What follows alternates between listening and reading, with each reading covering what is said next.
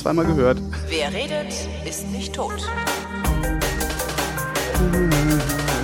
Mal gucken, wie lange wir das jetzt schon schaffen. Mal anfangen.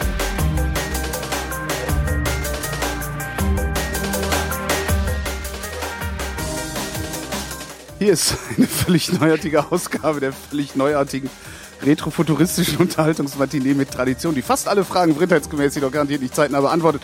Hier ist die Vrintheit mit Alexander Tobor. Und Holger Lachsack Klein. Guten Tag.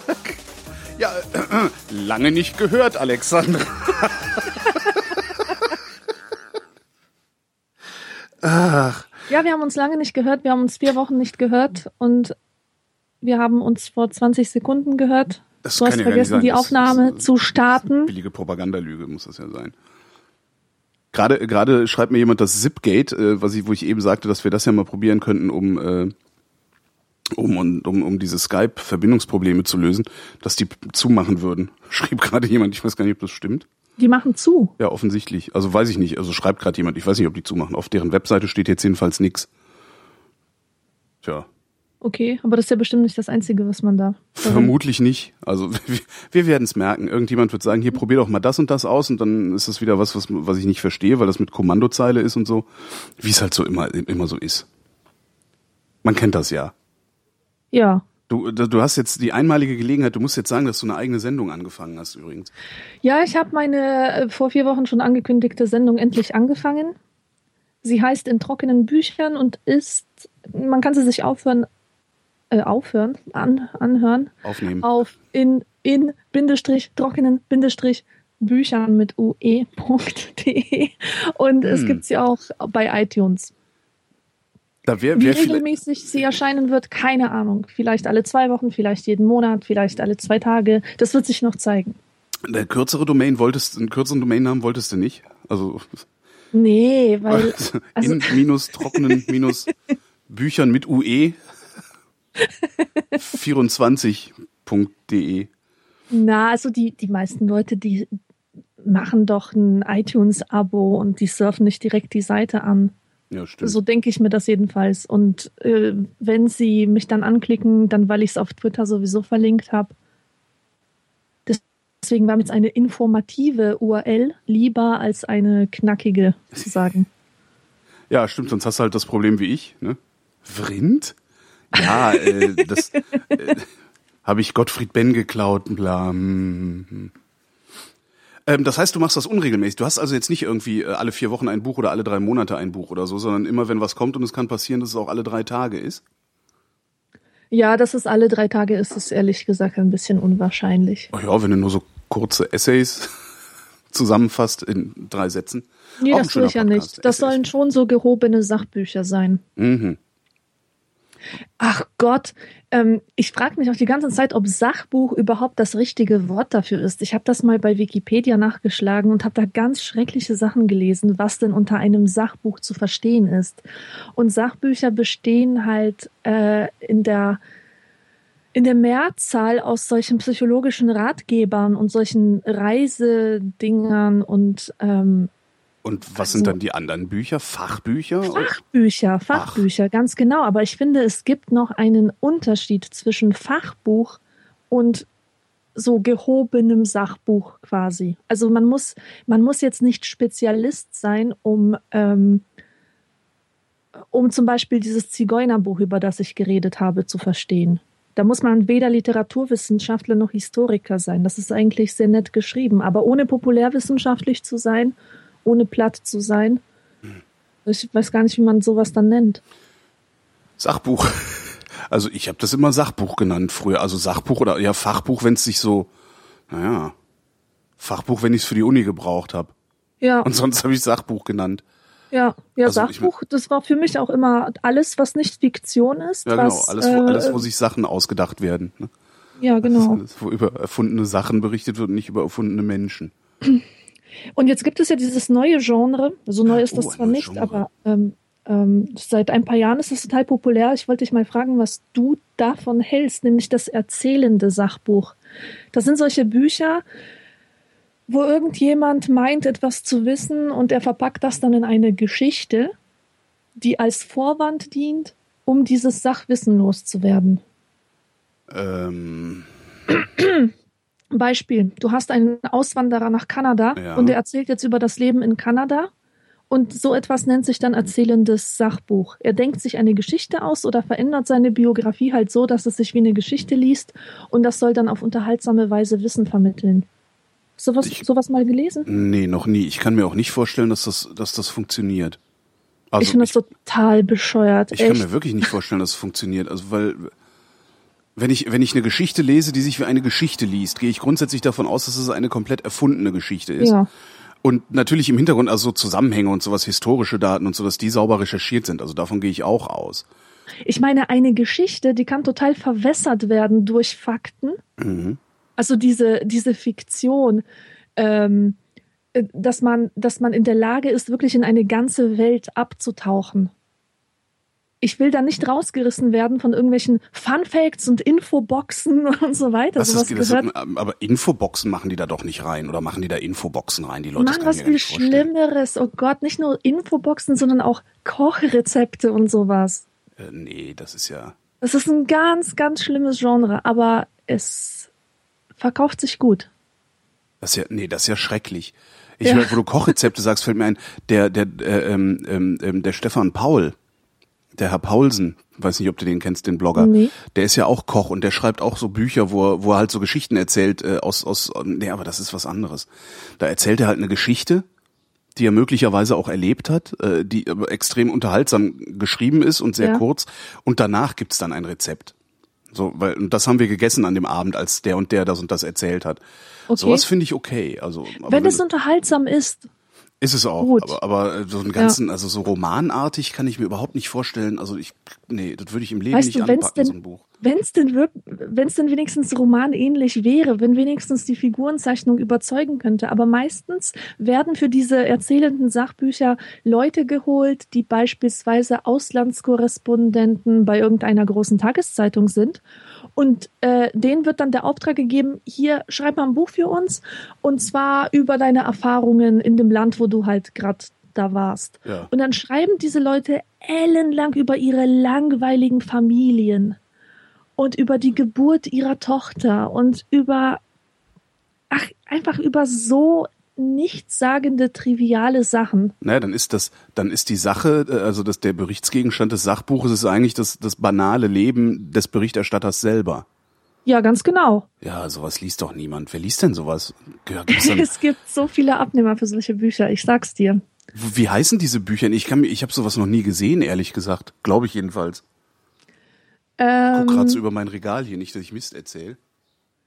Also die Reihe, in der mein Buch erschienen ist genau sowas. Ich habe mich aber, nicht, dass mein Buch auch in diesem Stil wäre, ich habe mich drum rumgemogelt.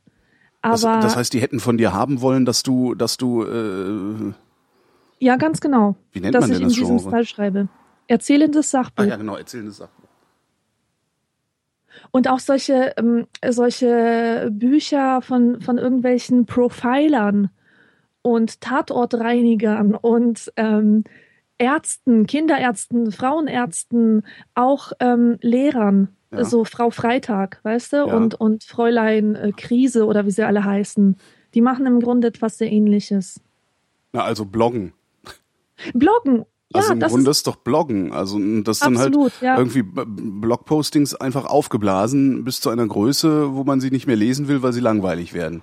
Genau. Ja. Naja, dieser, wie heißt denn der, Ferdinand von Schirach, das ist ein Strafverteidiger, der hat auch ein paar Bücher geschrieben, zumindest mindestens zwei, weil zwei habe ich gelesen, in denen er auch so spektakuläre Fälle, die er hatte, nochmal als Geschichte nacherzählt. Das fand ich aber gar nicht so schlecht, aber das war halt auch so in den Tropen am Strand mit völlig dumpfem Gehirn gelesen. Mhm. Also einen literarischen Anspruch erfüllt das nicht. Aber nee, das ist genau für sowas gedacht. Weißt du, so für einen Urlaub. Sogenannte Strandlektüre. Ja, genau. So Sachen, die man am Urlaubsort einfach liegen lassen kann. Ja, genau, das waren die Schirach-Bücher. Genau, die waren lustig. Also die waren halt wirklich lustig, weil der wirklich ein paar Fälle geschildert hat, wo du dir echt so denkst, wie haben die Leute es überhaupt geschafft, so lange zu überleben, dass sie alt genug waren, um mit einem Auto ein Verbrechen zu begehen. Also, weißt du, so richtig so ganz dumme Menschen, die dann auch noch kriminell werden. Das war schon sehr lustig, aber das vergisst man halt sofort, ja. Ja. Stimmt. Aber das sehe ich halt auch nicht. Sehe ich das als Sachbuch? Ich überlege gerade, wie ich das rezipiert habe. Nee, der hat halt einfach, das ist ein Strafverteidiger, der seine Fälle, also ein paar lustige Fälle nacherzählt hat und das Ganze dann irgendwie ein bisschen erzählerisch, damit man es überhaupt lesen kann. Ja. Ja. Aber bescheuert fand ich das nicht. Aber kaufen würde ich mir das auch nicht. Ja. Plauderton. Plauderton ist toll, habe ich ja selber. Ja, aber ich schreibe auch keine plauderst. Bücher. Ja. Ich schreibe halt auch keine Bücher und das ist wahrscheinlich auch aus gutem Grund, weil ich plaudere halt. Was macht denn dein Buch? Wann kommt denn das? Das kommt... Oh, ich habe gute Nachrichten. Ich habe einen neuen Verlag. Wie, was? Du bist jetzt nicht mehr bei... Was war das? Heine? Nee, was war das? Ullstein. Ich bin jetzt bei Rowohlt. Ist das gut? Oder machen die jetzt auch Pleite? Echt, ja? Was soll ich sagen? Schon als kleines Mädchen habe ich in meine Hefte so Buchcover gezeichnet, ja, wie ich sie mir vorstelle, wenn ich mal Schriftstellerin werde und so. Und da stand immer diese Rororo-Säule ja, in der Ecke. Das heißt, das war mein Traumverlag schon als Kind. Das war aber auch immer was Faszinierendes, ne? Dieses Rororo. Ich wusste auch immer, ich fand, ja, das waren halt diese Büchlein mit dem Rotfuchs hinten drauf. Da war immer so ein kleines... Fuchs, der war mir egal. Ich fand Rororo klang irgendwie geheimnisvoll. Ja. Ja, und da bin ich jetzt. So, und das Buch kommt nächsten Sommer 2014. Ach, ist ja ewig noch. Wie wechselt man denn eigentlich den? Also so, ja, ich bin jetzt bei dem und dem Verlag. Ist das so, wie wenn jetzt irgendwie, weiß ich nicht, Flux FM sagen würde, hier, Holgi, lass das mal da mit Radio Fritz, komm mal zu uns? Also, oder muss man sich da irgendwie bemühen und bewerben und ein Agent übernimmt das und so? Ich darf darüber eigentlich gar nicht reden. Also... Ja, nein, wirklich, weil die Gründe, die können ganz unterschiedlich sein und auch der Grund, warum dich ein Verlag will und der andere dich ablehnt und so weiter, das ist etwas ganz Individuelles und ich will hier auch keine Geheimnisse ausplaudern, die echt nicht hierher gehören. Das ist eine Sache zwischen mir und der Agentur und den Verlagen. Und ist zustande gekommen, ohne dass irgendjemand jetzt traurig oder böse gewesen wäre. Ja, also alles okay. Ich überlege gerade, ich wollte gerade versuchen zu vergleichen mit Schauspielagenturen, mit denen kenne ich mich ja aus.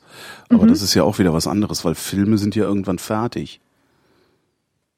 Also da dreht man halt den einen Film, danach dreht man den anderen Film. Aber das ist halt nicht so, dass man wie früher, das war ja früher in Hollywood, war es ja so, dass Schauspieler den Studios gehört haben. Also so Marilyn Monroe und so, die waren halt bei den Studios angestellt. Was ich irgendwie auch ganz lustig finde. Also du warst dann halt ein, keine Ahnung, Paramount-Künstler. Und hast halt nur für die Filme gemacht und die dann aber auch am laufenden Band. Die haben ja auch aberwitzig viel Filme produziert immer. Ja. Aber das hast du zumindest in Deutschland, gibt es das heute nicht mehr und ich glaube auch in den USA nicht. Ich glaube nicht, dass da Schauspieler noch bei den Studios angestellt sind. Ja. Das dürfte den Studios dann auch wieder viel zu riskant sein, weil... dann müssen sie beschäftigen und Klage und bla und. Also bei den Büchern ist das einfach so, dass man bei jedem neuen Buchprojekt neu verhandeln kann. Aber mit seinem bestehenden Verlag auch, ne? Oder? Ja, auch mit dem bestehenden Verlag, ganz genau. Es kann ja sein, dass jemand nur Romane schreibt und dann plötzlich hat er die Idee, ein echt gutes fachliches Sachbuch zu schreiben. Ja, und das passt dann halt nicht in das Programm des alten Verlags. Und dann wird ein neuer Verlag gesucht, in dessen Programm das eben passt. Ist denn, wenn du jetzt schon, also du bist jetzt schon bei einem Verlag, bei irgendeinem, ist ja egal, also jetzt nicht du, sondern der Schriftsteller. Ja. Jetzt schreibe ich ein neues Buch. Also ich habe gerade ein Buch geschrieben, das ist verkauft worden. Und ich habe jetzt noch ein neues Buch in der Schublade und will das veröffentlichen. Biete ich das zuerst meinem alten Verlag an oder biete ich das auktionsartig irgendwie auf einem Markt an? Also ich bin ja in einer Literaturagentur. Ja. So wie die meisten. Und das würde ich auch jedem empfehlen.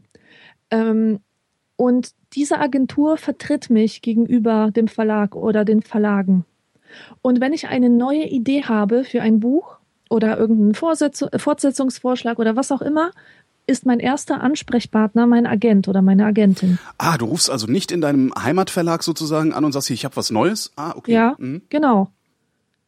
Denn die Agentin kann dann nämlich sagen, lass mal gucken. So, und dann liest sie das Exposé und stellt zum Beispiel fest, dass man das so noch nicht anbieten kann, weil das irgendwie schlecht ist oder zu viele Fragen offen lässt und so. Das heißt, die erste Qualitätskontrolle wird eigentlich von der Agentur auch vorgenommen, so dass man das, was man dem Verlag dann auch anbieten kann, dass es höchstwahrscheinlich gut ankommt. Das ist ja dann die Verhandlungsbasis. Ja, und weiß halt auch bei welchem Verlag es am besten ankommen könnte, ja. Ganz genau, das wissen halt die Agenten am besten. Mhm. Die kennen die ganzen Programme der Verlage und wissen, was funktioniert und was wo funktioniert und was nicht. Und die können das dann gut vermitteln. Geht's denen gut? Also verdienen die sich dumm und dusselig, die Agenten? Oder krebsen die so rum? Ich weiß nicht. Ich war letztens in meiner Agentur und ich war absolut beeindruckt von der Protzigkeit des Gebäudes und von den Räumlichkeiten. Wahnsinn. Also ich denke schon, dass die gut verdienen. So einen Eindruck hat es gemacht. Wie viel nehmen die? Also meine Schauspielagentur, bei der ich mal unter Vertrag war, was jetzt nicht wirklich zu meiner Karriere vor der Kamera beigetragen hat, weshalb wir uns dann auch voneinander getrennt haben irgendwann. Aber meine Schauspielagentur hat 20% genommen. 20? 20% vom Honorar, genau. Okay, meine Agentur nimmt 15%. Mhm. Das ist schon sehr viel, aber das, was Agenturen nehmen, bewegt sich zwischen 10 und 15%. Ja. Also mehr hoch oder runter geht es nicht. Ich weiß gar nicht, ob die bei Schauspielern noch höher gehen, aber ich glaube, das war auch, bei mir Oberkante, also weil das war auch eine sehr gute Agentur. Auch wenn die wenig für mich tun konnten. Ja. Aber da gehören ja dann auch immer noch zwei zu. Also ist ja, ne, also klar, die können sich dann irgendwie, können gucken, können machen, können sich mühen, wenn die Produzenten dich doof finden, oder gerade kein Interesse haben an lustigen Dicken ohne Haare, dann kann halt deine Agentur auch nicht viel daran ändern. Ne? Im Übrigen war ich dann auch noch, was eigentlich sehr ärgerlich ist, weil ich glaube, das hätte schon klappen können. Die haben aber genau in der Phase, in der ich da auch unter Vertrag war, extrem geschlampt. Mhm. Also es ist eine sehr, sehr gute Agentur, vorher eine sehr gute Agentur gewesen, jetzt immer noch eine sehr gute Agentur. Und genau in den 3 Jahren, die ich da unter Vertrag war, war das ein Schlampladen. Weil da jemand anders dann, ne, so ist dann halt so, dann haben die irgendwie mal fusioniert, glaube ich, mit irgendeiner anderen und dann haben sie ihre Geschäftsfelder aufgeteilt oder ihre Zuständigkeiten und der Typ, der dann irgendwie für mich zuständig war, war halt eine faule Sau. So war dran beteiligt am Laden, aber total faul und wollte eigentlich nur, dass ich mit Ideen komme, die er dann den Sendern verkaufen könnte, wo ich auch dachte, Alter, nee. Das ist nicht mein Job. So ja. Nicht, ne? Mhm. So, ja. Und wie ist denn das eigentlich? Angenommen, ich bin ein Filmproduzent, ich habe auch einen Regisseur irgendwie und wir wollen jetzt ein Casting machen. Ja. Ich suche zum Beispiel einen lustigen Dicken ohne Haare für die Rolle eines Briefträgers. Komisch, das kommt mir bekannt vor. Also was mache ich dann? Suche ich mir, haben die Agenturen solche Karten? Es gibt noch eine Agentur. Systeme, wo man drin rumblättern kann? Oder also die Agenturen, das? Die Schauspielagenturen vertreten nur die Schauspieler. Und wenn du einen Film drehen willst, und dann hast du entweder bist du groß genug oder erfahren genug, dass du dein eigener Castingagent bist oder du beschäftigst einen Casting, also jemanden, der fürs Casting verantwortlich ist, oder du gehst wiederum zu einer Castingagentur. Und die haben dann wiederum Karteien. Also die Castingagenturen haben dann halt einfach Karteien von allen Schauspielern idealerweise, die es so gibt. Und sagen, okay, lustig, dick, keine Haare, sieht in Briefträgeruniform okay aus. Und da werden dann irgendwie 3 Leute rausgesucht. Und von diesen 3 Leuten, die dann rausgesucht werden, werden dann wiederum die Schauspielagenturen angefragt. Mhm. Also gibt's halt nochmal so ein Vorsatz-Ding. Also praktisch wie so der Lektor, würde ich mal denken, im Verlag. Ja, verstehe. Ohne den halt auch nichts geht. Und so geht auch ohne den Castingagenten auch nichts. Mhm. Ja, und die haben dann halt auch noch so ihre Lieblinge. Ne? Und dann hast du halt so ein komisches Konglomerat oder so eine unheilige Allianz, ne, von Redakteuren. Also es ist ja meistens nur Fernsehproduktionen, auch wenn es Kinoproduktionen sind oder so. Die werden dann oft vom Fernsehen kofinanziert. Und da bestimmen dann gerne die Redakteure, die eigentlich noch nicht mal Ahnung davon haben, wie man ein ordentliches Fernsehprogramm macht, bestimmen dann darüber, wie der Film gemacht werden soll. Ja. Und haben dann ihre Lieblinge und dann werden irgendwie Produzenten beauftragt, die immer beauftragt werden, weil da wissen sie halt, auf die können wir uns verlassen. Die liefern ordentliche Arbeit ab oder die liefern zumindest die Arbeit überhaupt ab, so dass man es hinterher senden kann. Dann haben diese Produzenten ihre Lieblinge. Die Produzenten beschäftigen dann wiederum Casting-Leute, die ihre Lieblinge haben und irgendwann hast du dann diesen Zustand, dass im ZDF immer Veronika Ferres und in der ARD immer Christine Neubauer zu sehen ist und sich alle fragen, warum denn eigentlich diese drittklassigen Hühner nicht mal durch wenigstens Zweitklassige ersetzt werden. Und das, das sind so die seltsamen Effekte, die da passieren und das ist schon echt heftig, wie sehr Redakteure und Redakteurinnen da reinquatschen. Also anstatt einfach sich mal darum zu kümmern, dass das Drehbuch so gut wird, dass der Film nicht mehr schlecht werden kann, quatschen die halt in alles rein und sind völlig ahnungslos. Also es ist wirklich schon bemerkenswert gewesen. Also ich meine, vielleicht ist es heute auch anders. Es ist ja auch 15 Jahre her, dass ich beim Film war. Aber das war also sowas Ahnungsloses wie Fernsehredakteure. Also für Fiction-Produktion. Ich weiß nicht, wie es bei so Show und Aktuelles ist, weiß ich nicht. Aber ich habe noch nie sowas Ahnungsloses erlebt wie Fernsehredakteure für fiktionale Produktionen. Und daher leite ich auch ab, dass das Programm so schlecht ist, weil die sind ahnungslos. Also komplett. Aber warum? Warum? Ich meine, ich frage mich immer, wo nehmen die Drehbuchautoren her? Woher nehmen die Leute, die Drehbücher schreiben, wie Leute in der 10. Klasse? Ja. Das sind dann halt Bekannte, das sind Kumpels, das sind mit denen hat man dann eben gemeinsam Germanistik studiert, bevor man dann nochmal irgendwie auf eine Journalistenschule gegangen ist oder sowas. Das ist halt dieses ganze, also dieses ganze System des Personalmanagements in diesen Häusern ist halt vollkommen im Eimer. Also diese Entscheidungen, also ich sehe das halt beim öffentlich-rechtlichen Rundfunk immer am besten. In Positionen, in denen du Entscheidungen treffen kannst, kommst du nur, wenn du von diesen Sendern festangestellt wirst. Mhm. Und du wirst nur festangestellt, wenn du dich als Reporter, Journalist irgendwie profiliert hast. Ja.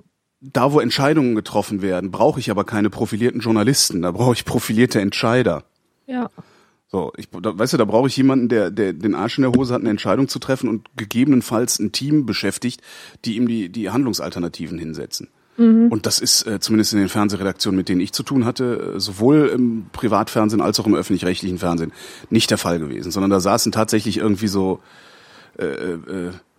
promovierte Literaturwissenschaftler und sowas. Also das sind Leute, die sowieso schon in ihrem eigenen Universum unterwegs sind, die dir dann sagen wollen, wie sich ein bestimmtes Soziotop verhält. Also schönstes Beispiel oder plakativstes Beispiel war mal, wir haben mal eine Daily Soap gemacht und man braucht für so Daily Soaps brauchst du neutrale Treffpunkte, an denen sich Geschichten entwickeln können. Es gibt ja nur so 10 Geschichten, die immer wieder anderen Leuten passieren. Genau, und da brauchst du halt so eine Kneipe, die ist irgendwie unten an der Straßenecke. Genau, da trifft man sich zufällig und verliebt sich ineinander und schon hast du eine neue Beziehungsgeschichte. Ja. Solche Treffpunkte brauchst du halt. Und da hatten wir eingebaut ein Restaurant, ein italienisches Restaurant für die Erwachsenen, um da Geschichten anfangen zu lassen und eine Kneipe für die Jugendlichen. Und das war eine Kneipe, da konntest du einen Kaffee trinken oder eine Cola trinken, weil junge Menschen trinken ja keinen Alkohol. Also sowas denken diese Redakteure. Ja? Die sitzen da und sagen, nein, junge Menschen trinken keinen Alkohol, das machen wir nicht. Und dann auch sagst du mal, du bist so weltfremd, du Arschloch. Du hast selber einen 16-jährigen Sohn, der bekifft durch die Gegend läuft und du erzählst mir,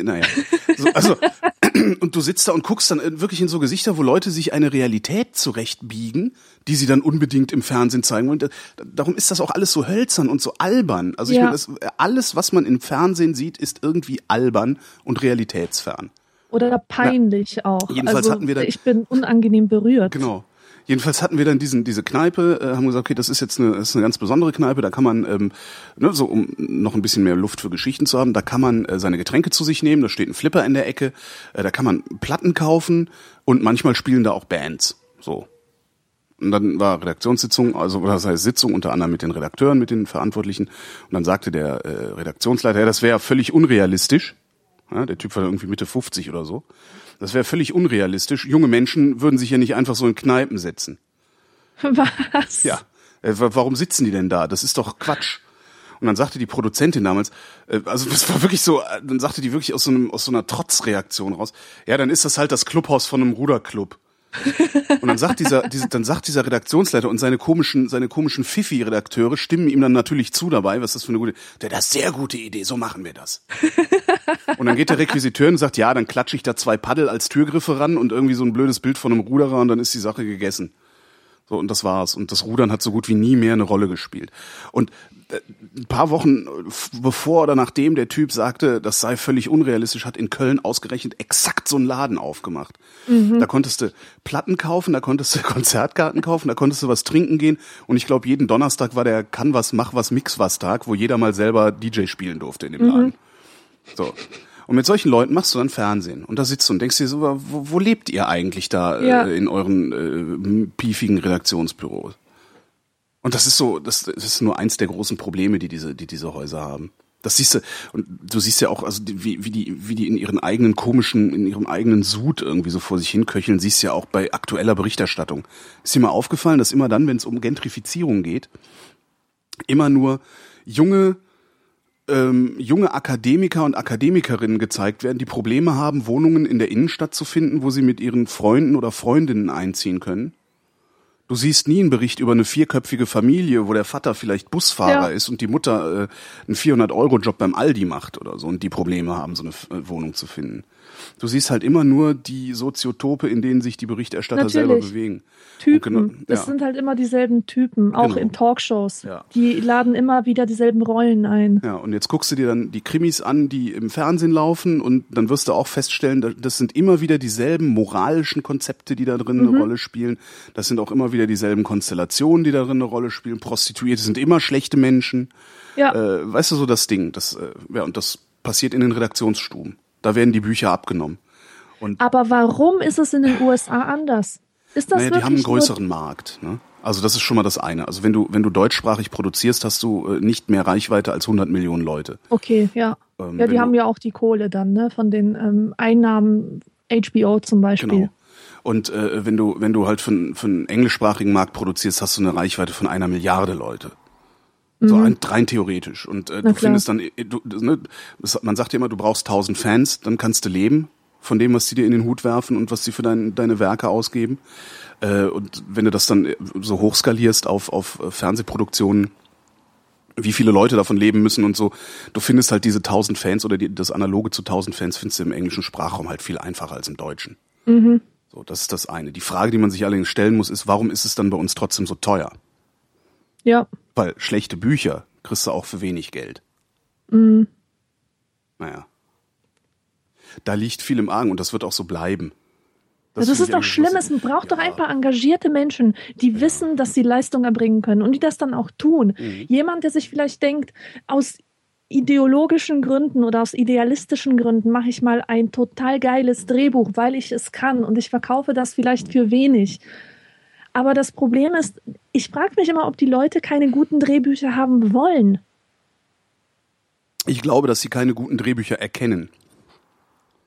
Ja, es gibt immer mal wieder Ausreißer natürlich, ne? Also von wegen alle über einen Kamm scheren und so. Also es gibt halt auch schöne Produktionen. Kriminaldauerdienst war eine schöne Produktion. Der Tatortreiniger ist eine schöne Produktion. Aber das sind halt auch alles so teilrandständige Sachen. Ne? So bei Kriminaldauerdienst war halt so anders. Ich weiß nicht, ob du das mal gesehen hast. Nee. War eine wirklich tolle Krimiserie. Aber auch da war dann natürlich auch wieder dieser moralische, ne? Also deutsche Produktionen sind ja immer mit Moral. Ja. Die können ja nicht einfach mal unterhaltsam sein, sondern muss ja immer irgendein Gesellschaftsbild propagiert werden, wie es richtig zu sein hat, beziehungsweise da muss immer irgendein Konflikt aufgegriffen werden. Ja. Also, aber das war eine tolle Serie, aber die war halt so anders, dass sie richtig aufgefallen ist und trotzdem irgendwie randständig geblieben ist, weil niemand den Mut hatte, sowas mal groß zu produzieren. Ja, die sind alle angst-ridden. Ja, oder das sind sie sowieso. Driven, ja. Fear-driven, die haben alle Angst. Ja, das ist auch so ein Problem. Ich habe noch nie erlebt, dass sich solche Redakteure, die natürlich auch so weitreichende Entscheidungen treffen, mal eben, weiß nicht, 1,5 Millionen Euro für eine Produktion auszugeben. Das ist halt viel Geld, ne? Ja. Trotz alledem. Ich habe noch nie erlebt, dass Redakteure, die da eigentlich entscheiden sollten, also die diese Drehbücher zuerst auf den Tisch kriegen oder sowas, sich nicht bei ihrem Chef rückversichert hätten. Es ist immer, also dieses ganze System ist ein System des sich Rückversicherns.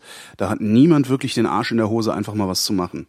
Ja. Und auf dem Weg sich durch die Hierarchien rückzuversichern, bis du dann irgendwann bei der Geschäftsführung bist und von denen ein Okay kriegst, auf dem Weg dahin geht halt so viel verloren und wird so viel verwässert und dann haben andere vor allen Dingen auch schon längst die Idee selber produziert. Mhm. Und es gibt ja auch immer zu allen großen Strukturen gibt es ja auch immer kleine, schlagkräftige Konkurrenzstrukturen. Ja, das heißt, irgendjemand produziert es dann halt und tut's halt auf YouTube. Ja. Thilo Jung, Jung und Naiv. Hast du mal gesehen? Nee. Mach mal, guck dir das mal auf YouTube an. Ist ein Typ, ich weiß überhaupt nicht, wo der herkommt, was der für einen Hintergrund hat. So bärtig zerschlissenes T-Shirt-Hipster, weißt du, so wie man sie kennt halt.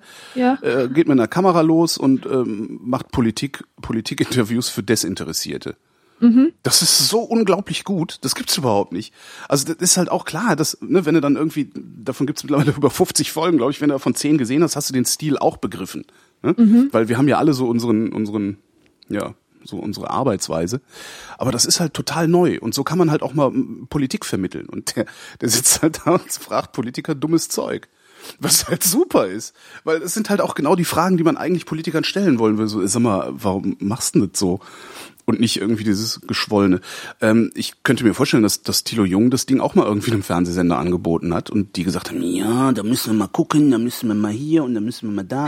Und dann geht das wieder durch irgendein Gremium und dann darf der noch mitreden und dann ist nicht genug Geld im Reportagetopf. Dann wird halt der aktuelles Topf dafür geöffnet, aber da ist nicht so viel drin und da hat ja dann auch jemand anders noch seinen Besitzstand zu wahren. Das ist alles...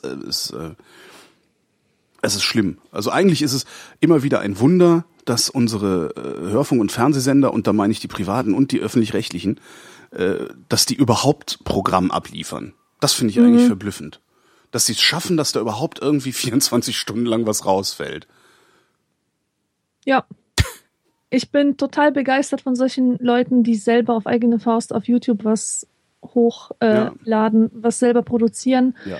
Weil ich finde... wie sehr es auch eine allgemeine Weisheit ist, dass Scheiße sich durchsetzt. Und zwar die allergrößte Scheiße. Ich glaube, dass sich auch Qualität durchsetzen kann. Aber die muss von unten kommen. Die muss von unten wachsen. Ja, die muss sozusagen ganz viele Anhänger finden, sodass sich ein Wirbel, ein Strudel bildet, der andere mitreißt. Und dann klappt das auch mit der Qualität. Das Problem ist halt, dass du für das, was man so Qualität nennt, oder das andere. Ich bin immer ein bisschen vorsichtig mit Qualität, weil ich finde zum Beispiel, dass dem Rundfunk in Deutschland sowas fehlt, wie das, was wir hier machen. Natürlich könnten wir das nicht so undiszipliniert machen, mit versehentlich die Aufnahme vergessen und so, sondern müssten da irgendwie ein bisschen, ne? Ja. Aber ich finde, dem Rundfunk fehlt zum Beispiel so eine Sendung, wie wir beide sie machen.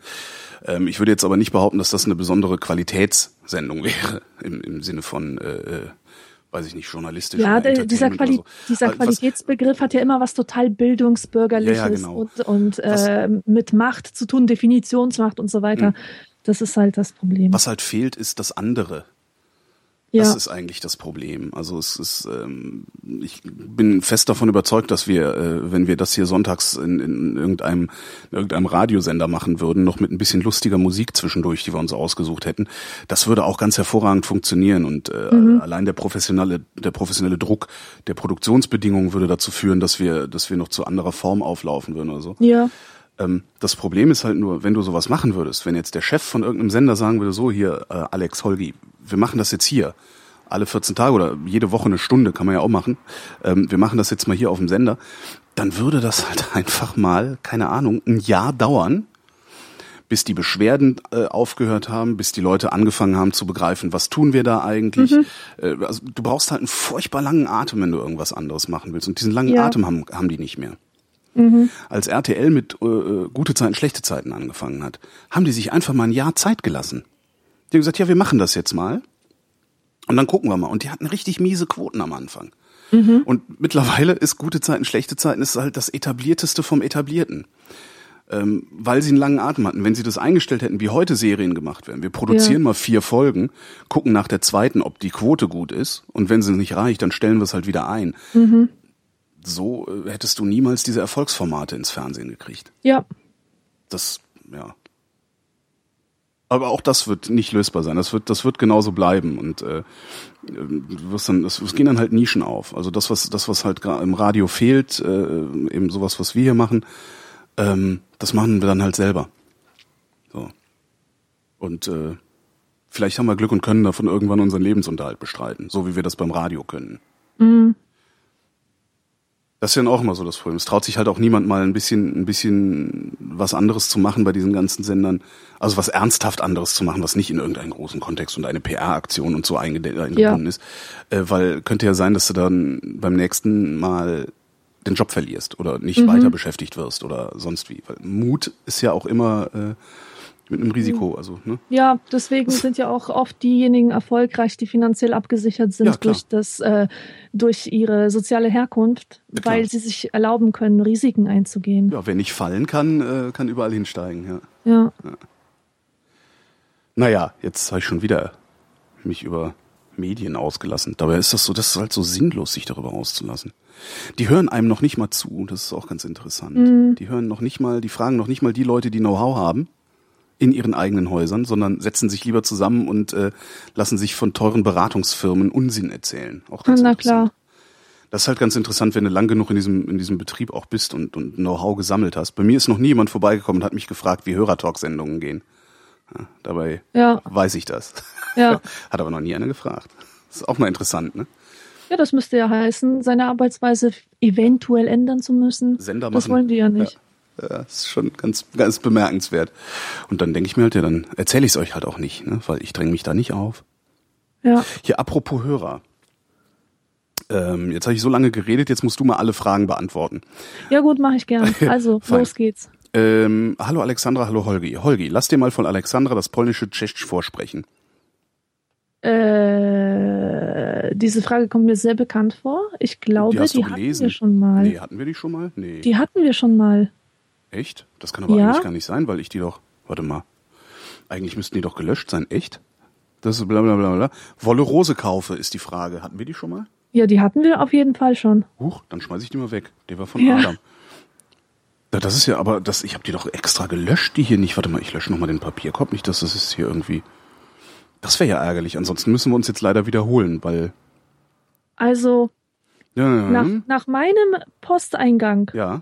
Ist die nächste Frage, wenn man in der Nacht wach wird und man merkt, dass man krampfhaft nicht mehr einschlafen kann, sollte man dann aufstehen oder besser an dem Gedanken festhalten, doch nochmal einschlafen zu können und liegen bleiben? Sag mir mal ein Datum zu der Frage.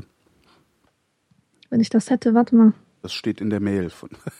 Ja, Moment. Das Problem ist, dass ich ja ein bisschen disorganisiert bin und jetzt alles weggemacht habe, weißt du? Weil ich habe hier... Wäre zu anstrengend, das jetzt alles zu erläutern. Moment.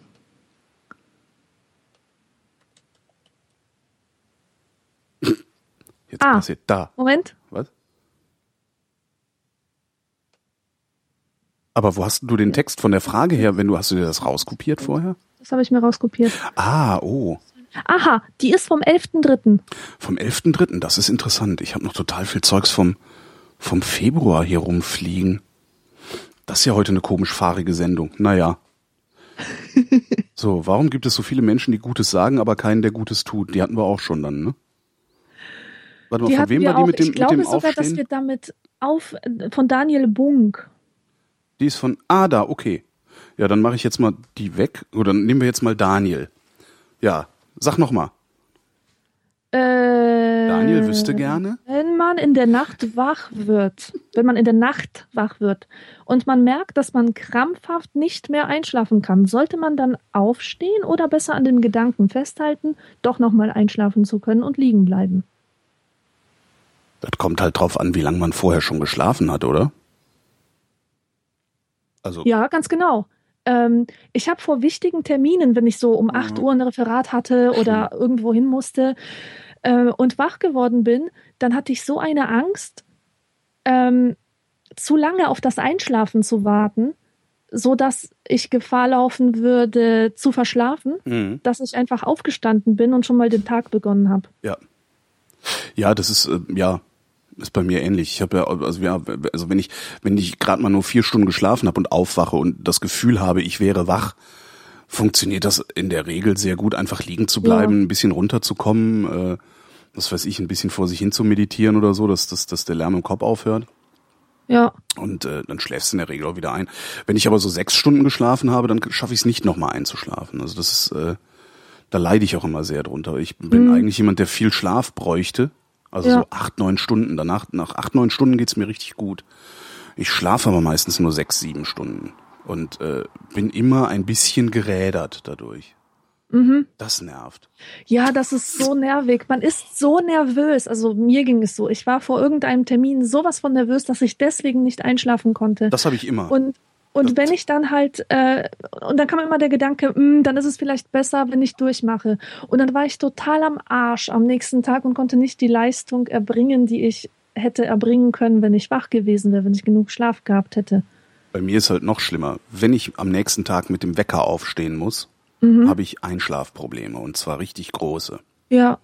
Also egal wann es ist, selbst wenn es um 11 ist, so wie heute, Wecker auf 11 gestellt. Selbst dann habe ich Probleme mit dem Einschlafen. Wenn ich einfach ausschlafen kann, also egal wann ich wach werde, es ist in Ordnung, dann kann ich prima einschlafen. Aber sobald ich zu einem definierten Termin aufwachen muss, Ende. Ja, genau. Das ist so zum Kotzen. Dagegen hätte ich gerne mal ein Gegenmittel. Ja. Also was auf jeden Fall hilft, sind ja diese Einschlaftees, die so furchtbar stinken. Ja, nee, das... Ach so, du meinst Kiffen. Nein, Einschlaftee, ich meine, auch schön. Es gibt, es Kräuter. Gibt so Einschlaf-Kräuter, Kräutermischungen. Die sind Heilpflanzen. Also du machst dir abends immer einen Tee aus Dope. Nein, ich muss ja Gott sei Dank nie aufstehen. Ach so, ja stimmt, du bist ja Schriftstellerin. Ja. Was für ein Leben. Ja, das ist gut. Einschlaftees, die so stinken. Ich kann mir überhaupt nicht, was ist denn da drin? Was stinkt denn da so? Also, oder schläft man ein, weil es so stinkt, weil man das alles nicht mehr aushält? Ich weiß es nicht. Man wird echt total, das ist dem Kiffen nicht unähnlich, muss ich sagen. Also diese Einschlaftees, die machen einen ganz weich in der Birne. Vielleicht ist da ja irgendwie Kiffe drin und die geben es nicht zu. Kann ja auch sein. Das ist irgendwie alle Omas irgendwie sind irgendwo auf THC ihr Leben lang und wussten es gar nicht. Darum sitzen die auch so gerne in der Kirche, weil in Weihrauch ja auch THC ist. Ja, echt? Ist das wahr? Angeblich, nein. Ich weiß es nicht. Ja, angeblich ist in Weihrauch THC und es gibt, wie ist denn der, war das Haderer? Es gibt so einen Cartoonisten, der eine Jesus-Geschichte geschrieben hat, die sich im Wesentlichen darum dreht, dass dass in Weihrauch halt THC ist. Und das sind halt einfach so 12 bekiffte, langhaarige Typen, die dumm Zeug schwafelnd durch Jerusalem laufen. So, peace, alles friedlich hier. Da hat dann sogar die CSU versucht, dieses Buch zu verbieten wegen Gotteslästerung. Ach was. Ja, das war ein riesiger Skandal. Und wie heißt denn dieses, das gibt dann diese Politmagazine, die Fernsehpolitmagazine, die ja so ach so unabhängig sind. Da gibt's eins, das kommt aus Bayern, ich glaube es ist Report. Report kommt, glaube ich, einmal aus München und einmal noch woanders her, aus Mainz, glaube ich. Und damals, als dieses Buch dann rauskam, hat Report München so einen totalen Tendenzbericht gemacht, wie mies das ja wohl wäre und das wäre ja wohl keine Kunst mehr, so nach dem Motto. Wo dann auch genau weiß, dann war es Kunst. Ja. Dann, wenn ihr so reagiert, dann war es Kunst. Aber das ist eine tolle Geschichte, musst du dir mal zusammen gucken. Ich weiß gar nicht mehr, wie die heißt. Ein sehr, sehr lustiges Buch halt, weil alle halt, die sind halt die ganze Zeit bekifft. So. Und dann ergibt das auch auf einmal alles Sinn. Ja. Ja, nee, also mein Tipp und was mir auch hilft und was ich auch noch weitertreiben muss, meditieren lernen. Meditieren lernen hilft beim Schlafen. Oh, kennst du dieses Bambusatmen? Was? Das ist so eine Meditationstechnik. Man atmet halt ein, in einem Zug. Und wenn man ausatmen, muss man sich vorstellen, dass der Atem durch so ein Bambusrohr geht. Also 3-mal sozusagen ausatmen, bis die ganze Luft raus ist. Das mache ich immer, wenn ich nervös bin und mich nicht beruhigen kann. Das ist eine Form von Meditation, aber auf einem ganz einfachen Level. Und das so, hilft ungemein. Um das Hyperventilieren zu verhindern? Oder wozu macht man sowas? Sowas macht man eigentlich, um dieses permanente Rauschen, was man im Kopf hat. Innere Stimmen, das sind irgendwelche Sachen drin, die einen belasten, um das halt wegzukriegen, um einfach still zu werden innerlich. Und also du atmest tief ein und atmest einfach in 3 Tranchen sozusagen aus. Ganz genau. Mhm. Wie so ein Aufzug, der 3 Etagen runter muss. Mhm. So, und das ständig machen, bis man ruhig wird. Ah, ja. Normalerweise dauert das bei mir 5 Minuten und ich bin ganz friedlich und ruhig. Na, ich habe was gefunden, also das Problem, was ich ja mit diesen ganzen, also überhaupt so fernöstliche Techniken habe, da ist halt immer irgendein Esoterik-Klimbim drumrum und ich kann diesen Scheiß nicht mehr hören. Ich kann wirklich... es ist auch nicht so, weißt du, mir sind die Leute alle egal. Ja, mein Gott, dann fresst Zuckerkügelchen, bis ihr am Gehirntumor sterbt, weil ihr zu doof zum Arzt zu gehen seid. Und so. Ist ja okay, macht. Aber immer wenn du dann wenn es irgendwo was gibt, was irgendwie einen guten Effekt hat, wie zum Beispiel Meditation, und du willst dann was lernen darüber, hast du wieder irgendwie so einen Schwachmaten-Guru da, der dir einen von Yin und Yang und kosmischer Energie verzapft und so. Exakt, das ist so schlimm. Das ist so nervtötend, dieser Scheiß. Und ich habe 2 Sachen gefunden, beziehungsweise ich weiß gar nicht mehr, ich glaube, die sind mir empfohlen worden dann irgendwo, auch über Twitter oder sonst wie kam das. Das eine Buch heißt Meditation für Skeptiker. Das ist halt ein Buch, das erklärt, wie Meditation geht und hat auch so ein paar praktische Sachen, also so Anleitungen, völlig ohne diesen ganzen Esoterik-Klimbim drumrum. Und es gibt einen Typen aus England, der ist irgendwie auch so, weiß ich nicht, so eine dieser typischen ich bin Yoga-Lehrer-Biografien, 20 Jahre um die Welt gereist und bei allen Meditationslehrern bla bla bla. Und der hat sich auch irgendwann gesagt, so dieses Esoterik-Scheiß, weg damit, das braucht kein Mensch, das schadet sogar nur. Aber ich möchte gerne die positiven Effekte der Meditation den Leuten beibringen. Und der hat sich eben auch so ein paar Metaphern ausgedacht, mit denen das ganz gut funktioniert. Und vertreibt das so über eine App. Das ist halt so eine geführte Meditation. Du kannst halt auch selber machen, aber er führt dich halt per App da durch. Und das heißt Headspace. Mhm. Also, weiß nicht, hast du ein iPhone? Ja. Lad dir das mal runter. Also die ersten 10 sind umsonst. Das erste ist umsonst, komm schon, versuch's mal. Kannst du dir mal runterladen. Also die App heißt Headspace. Headspace, da sind so verschiedene Programme drin. Das eine Programm heißt Take 10. Dann machst du einfach jeden Tag 10 Tage hintereinander, 10 Minuten geführte Meditation. Einfach, er erzählt dann halt so ein bisschen. Und alle Programme danach musst du halt bezahlen. Aber das ist halt so, zur Einführung ist das total super. Und ich fand das so gut und das hat mir so sehr geholfen, mich ab und zu mal runterzuköcheln, wenn's nötig wurde, dass ich sofort so ein 2-Jahres-Abo gemacht habe. Weil ich dachte, ja, das ist super, mache ich. Und das ist echt toll. Kann ich nur empfehlen. Ja. Und damit kriege ich mich halt auch ruhig, wenn ich nachts aufwache zum Beispiel und nicht wieder einschlafen kann. Mhm. Dann mache ich einfach gehe ich so ein Programm durch, das dauert halt 10 Minuten. Und das mache ich auch ohne, dass ich mir das dann anhöre, also weil ich das mittlerweile so weit verinnerlicht habe, dass ich das einfach selber abspulen kann. Hilft. Anfang der 90er gab es ein Gerät, das hieß Mind Activator. Diese Brille? Kennst du das ganz genau? Also Alpha-Wellen-Generator, Dingsy. Supergeil. Super. Genau, das hat sich meine Mutter gekauft für sehr viel Geld. Und das war halt diese Brille, da waren so komische Lämpchen drin, so rote Lämpchen, die in verschiedenen Mustern immer aus- und eingingen. Und dazu musste man Kopfhörer aufziehen und hat ein total nerviges Rauschen auf die Ohren bekommen. Und da gab es verschiedene Programme für bestimmte Geisteszustände, ja, so gegen Migräne und wenn man nicht einschlafen kann und wenn man kreativ sein muss oder so.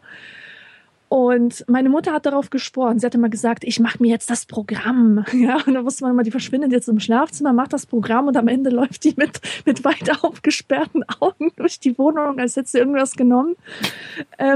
Und sie hat mir das immer nahegelegt, dass ich das auch mal mache. Und ich konnte es nicht. Das hat sich so krank angefühlt. Ich habe mich immer gefühlt, als wäre ich in so einer Dystopie drinne. Weißt du, in einer Welt, wo Menschen diese Brillen aufsetzen. Genau, wo die Augenlider künstlich offen gehalten werden und sie mit... Ja, ganz genau. Und das hat mich so depri gemacht. Beethoven läuft. Aus welchem Film war das nochmal? Keine Ahnung. Dieser Kubrick-Film, dieser Clockwork Orange war das. Genau. War das Beethoven? Ich weiß gar nicht mehr. Hat das denn funktioniert? Also hat deine Mutter irgendwie einen... Meine Mutter schwört darauf. Also die hat immer von positiven Effekten berichtet. Ich konnte das nicht nachvollziehen. Das hat einfach nur depressiv gemacht. Also sowohl das Rauschen als auch das Geblinke und diese Liegeposition, die man dazu einnehmen musste. Und ich glaube, das basiert alles auf Autosuggestion. Weiß ich gar nicht, also es gibt ja wirklich auch so psychologische Experimente, wo du deine Gehirnaktivität benutzt, um einen Punkt auf einem Bildschirm irgendwie zu steuern, nach rechts oder links, was auch geht. Und da gibt's ja auch so Rückkopplungseffekte und so. Also Autosuggestion ist ja sowieso fast alles. Aber ich denke mal, dass diese Brille auch wieder so ein Teil ist, wo sie das Petrischalen-Experiment, ob sie es jetzt bewusst oder willentlich oder aus Niedertracht oder so, keine Ahnung, aber wo sie das Petrischalen-Experiment missverstanden haben und gedacht haben, das lässt sich jetzt mit einfachsten Mitteln auf den gesamten Organismus übertragen. Das hast du ja oft. Dass irgendwie gesagt, oh, guck mal, an einer Zelle funktioniert's. Ja, dann funktioniert dieses Shampoo auch an allen Haaren. Ja, ja. Ne, so dieses, ist halt dermatologisch getestet, ja, an einer Hautzelle. Ja. Ich vermute mal, dass das auch in sowas liegt eher. Also, das war auch so ein Teleshop-Ding, ne? Das hat man in frühen Teleshop-Sendungen angepriesen gekriegt. Das weiß ich nicht, genau, klingt aber Appflex. Plausibel.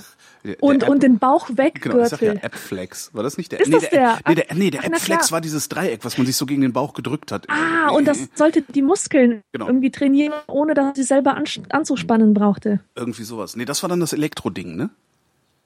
Ja, genau. Nee, der Appflex war, glaube ich, so eine Plaste mit Feder drin. Mhm. Also, wo man sich noch arbeiten musste. Genau, und das andere Ding war mit Strom. Da habe ich dann mal ein, Sportmediziner interviewt, die mit diesen Stromschlaggeräten, also diesen Elektroschockgeräten zum Muskelstimulieren richtig Studien gemacht haben. Und der sagt halt, ja, nee, diese Dinge aus dem Fernsehen trainieren genau die falsche Muskelgruppe. Da gibt's irgendwie welche, es gibt zwei unterschiedliche Muskelarten irgendwie. Und das Gerät aus dem Fernsehen stimuliert halt die falschen. Also es bringt halt nichts. Wohingegen richtige Geräte, also die dann auch medizinisch und manchmal gibt's auch so Muckibuden, wo sowas eingesetzt wird, die super Effekte hätten, sagt er. Damit haben sie über 90% aller Inkontinenzfälle weggekriegt. Mhm. Weil du es halt schaffst, durch diese Stromstöße, kannst halt die Beckenbodenmuskulatur so gezielt stärken, dass der Hahn aufhört zu tropfen, was ja auch mal ganz interessant ist. Ja. Ich habe mal für eine Zeitschrift so eine Muckibude getestet, wo sie mit Elektroschocks trainieren konnten. Das ist, war ganz lustig. Also funktioniert auch, ist halt funktioniert halt nicht zum Muskelaufbau. Ja. Aber zum Erhalt. Mhm. Ja. Also du hältst halt so die Ruhespannung deiner Muskulatur hältst du halt auch hoch. Also es ist halt so zum wie nennt man denn das? Erhalt. Muskulaturerhalt. Mhm. Das Gedöns. Ja, gab's auch irgendwo, gibt's da glaube ich noch im Internet den Artikel. War beim Stern. Ich habe mal für den Stern geschrieben. Oh, Stern Gesundheit war das damals. Gut bezahlt übrigens. Der Kai wüsste gerne, was ist ein Hipster? Irgendwie habe ich nicht mitbekommen, als die Hipster kamen. Nun ist der Begriff allgegenwärtig und ich habe keine richtige Ahnung, worum es geht. Da Holgi anscheinend eine klare Meinung zu Hipstern hat, erhoffe ich mir hier eine Antwort. Ja, woher soll ich denn wissen, was ein Hipster ist? Hipster sind alle, die nicht so sind wie ich. Hipster, ne? Ich wusste ganz lange mir war gar nicht bewusst, dass dieses Wort und dass diese Daseinsform existiert. Mir ist nur irgendwann aufgefallen, dass die Jungs, mit denen ich Kunstgeschichte studiert habe, dass die auf einmal total bekloppt aussehen. Weißt du, da waren plötzlich diese ganzen, ich verwende jetzt ein Wort, von dem ich mir nicht sicher bin, ob du das noch kennst, Gag. So die Gecken. Mode. Ja, genau. Ganz genau. Also die sahen wirklich aus, dass sie mich automatisch auf einer Sympathiestufe mit Gustav Ganz und anderen schlimmen hin. Und die sahen halt so aus. Hut auf, Sonnenbrille oder eine Nerdbrille, dazu Vollbart, Röhrenjeans, so komische Ballerinaschuhe. Genau. Genau. Aber daran erkennt man Hipster. Die haben auch immer so Schüchen an, die eigentlich nur aussehen, als hätten sie Stofflappen um die Füße gewickelt. Ja, ganz genau. Und gehen auch immer so aus irgendwie, ja genau, sehr enge Hosen. Ja. Am besten irgendwie T-Shirts, am liebsten noch bauchfreie T-Shirts, auch bei Jungs. Bauchfrei oder mit diesem unsäglichen V-Ausschnitt. Ja, genau. So, und natürlich mit ausrasierter Brust, ne? Nee, da muss das Haar rausquellen. Aber das ist wahrscheinlich auch regional unterschiedlich. Bei den Vollbartleuten, ja, genau. Verschiedene und Typen. Im Sommer eine Wollmütze. Ja. Dann diese großen Hornbrillen. Was ja das Einzige ist, wofür ich Ihnen dankbar bin, weil diese Brillen sehen auch auf meinem Kopf aus wie eine normal große Brille und nicht wie eine zu kleine Brille. Ja. Was haben sie noch? Jutesack, so ein Jutebeutel. Jutebeutel, genau. Mhm. Ja, und irgendwie, aber. Und ich war wirklich überzeugt, das sind einfach Kunstgeschichtsstudenten, die eigentlich lieber Kunst studiert hätten und jetzt ihre Langeweile in Marburg kompensieren, also mit beklopptem Aussehen halt. Mhm. War aber nicht so. Dann habe ich mich darüber informiert und habe festgestellt, oh mein Gott, das ist ja eine ganze Bewegung, das ist eine ganze Daseinsform.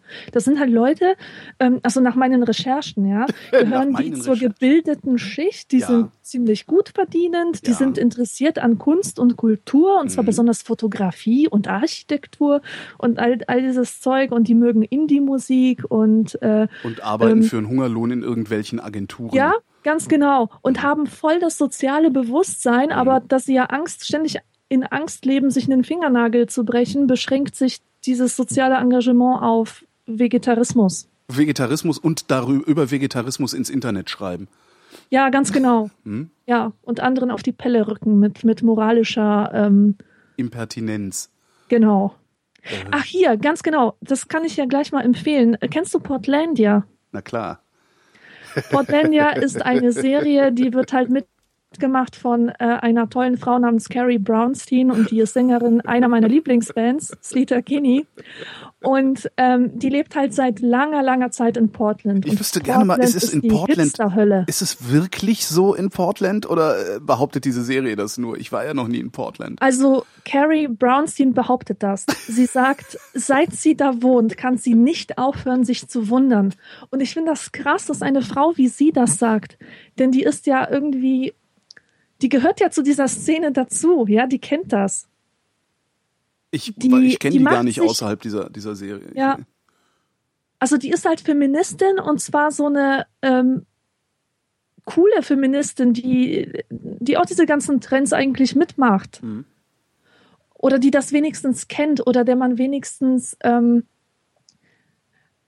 Also ich habe mich gewundert, warum ausgerechnet die eine Serie macht, weil sie sich unter anderem über ihresgleichen lustig macht. Naja... Ja, wahrscheinlich hat sie noch gar nicht begriffen, dass sie sich über ihresgleichen lustig macht, oder? Ich glaube schon. Ich glaube, dafür ist die cool genug. Jedenfalls aber was ist dann der Antrieb? Ist der Antrieb, dazu zu gehören und nicht ohne dazu zu gehören? Warum macht man sowas? Warum sie diese Serie macht? Nee, warum man sich drüber lustig macht oder sich drüber beklagt. Ich meine, ich könnte ja auch, ist ja die Frage, kannst du ja ausdehnen, auch darauf. Man kann mich ja auch fragen, warum machst du eigentlich bei diesem Oldschool-Medienbetrieb überhaupt mit, wenn du so viel Kritik an ihm zu üben hast? Ja, das ist doch auch eine Form der Liebesbekundung, oder? Wenn man sich über etwas lustig macht. So würde ich das sehen. Nee, nö. Also wenn ich mich über was lustig mache, ist es meistens Herablassung. Ja, oder es ist liebevolle Herablassung. Ich weiß nicht. Liebevolle Herablassung. Ich kann mir nicht vorstellen, ich habe zum Beispiel in meiner Jugend zu sämtlichen Subkulturen dazugehört, aber bei mir war das nicht möglich, mich nicht über sie gleichzeitig lustig zu machen. Das war irgendwie so eine Art, sich mit meinem Soziotop auseinanderzusetzen. Also indem ich mich darüber lustig mache. Ich hatte dann so Parodieseiten auf Metal und auf Gothic und auf alles Mögliche. Und ich hatte das Gefühl, je mehr ich mich darüber lustig machte, desto mehr war ich true, weißt du? Ja. Desto mehr gehörte ich dazu, weil ich das total gut reflektieren konnte. Genau, weil du nicht nur dazugehörst, sondern auch drüber nachgedacht hast. Ja, ganz genau. Stimmt. Genau, aber man muss auch sagen, dass diese Hipster-Kultur total groteske Sachen hervorbringt, über die man sich wirklich zu Recht lustig macht. Ja, vor allen Dingen finde ich, dass sie bisweilen unerträgliche Kleidungsstile hervorbringt. Wahnsinn. Also, wo ich manchmal wirklich denke, so Alter, so kann man doch nicht rumlaufen. Ja. Natürlich kann man das, er tut's ja gerade, aber ja. Nee, da merke ich dann auch mal, wie ich zum Spießer werde. Wobei ich verbiete mir nicht so rumzulaufen, ich wundere und amüsiere mich nur sehr stark darüber. Mhm. Spießer werde ich ganz woanders. Ich fange jetzt immer an, Grillverbote zu fordern, was ich super finde. Also. Ja, jetzt wissen wir, was Hipster sind, immerhin. Mhm. Lukas wüsste gerne. Ihr kommt morgen auf eine einsame Insel und könnt alles mitnehmen, was ihr wollt. Aber auf 5 Dinge, die ihr täglich benutzt, müsst ihr verzichten. Welche wären das und warum? iPhone 4 durch iPhone 4S ersetzen gilt nicht. Ja, super. Ich würde komplett auf Technik verzichten, weil du kannst ein Handy nicht an eine Kokosnuss anschließen. Weißt du, wenn du auf einer einsamen Insel bist, wo nimmst du da den Strom hin? Also würde ich verzichten auf natürlich Handy, Computer, Lockenstab, Kaffeemaschine, alles, was ich an Technik benutze, müsste weg. Ja, alles, was mit Strom ist und sich nicht Solar laden lässt oder so. Ja, ja guter. Ja, das wären die 5, ja. Was wäre denn das? Das wäre das Handy, das wäre das Auto. Ja, so Zeug halt. Das ist ziemlich einfach, sogar darauf zu verzichten. Genau, das iPad, der Computer, der Fernseher, der Drucker und das Handy, da hast du 5. Da, ja. Jetzt hast du 5. Das war einfach. Hauke wüsste gerne, was ist eurer Meinung nach Grundwissen ein sinnvolles Konzept und wenn ja, was fiele darunter? Was ist denn Grundwissen? Weiß ich nicht. Ist das so Abiturwissen? Weiß ich nicht. Ich weiß nicht, was es sein soll. Ist Grundwissen ein sinnvolles Konzept?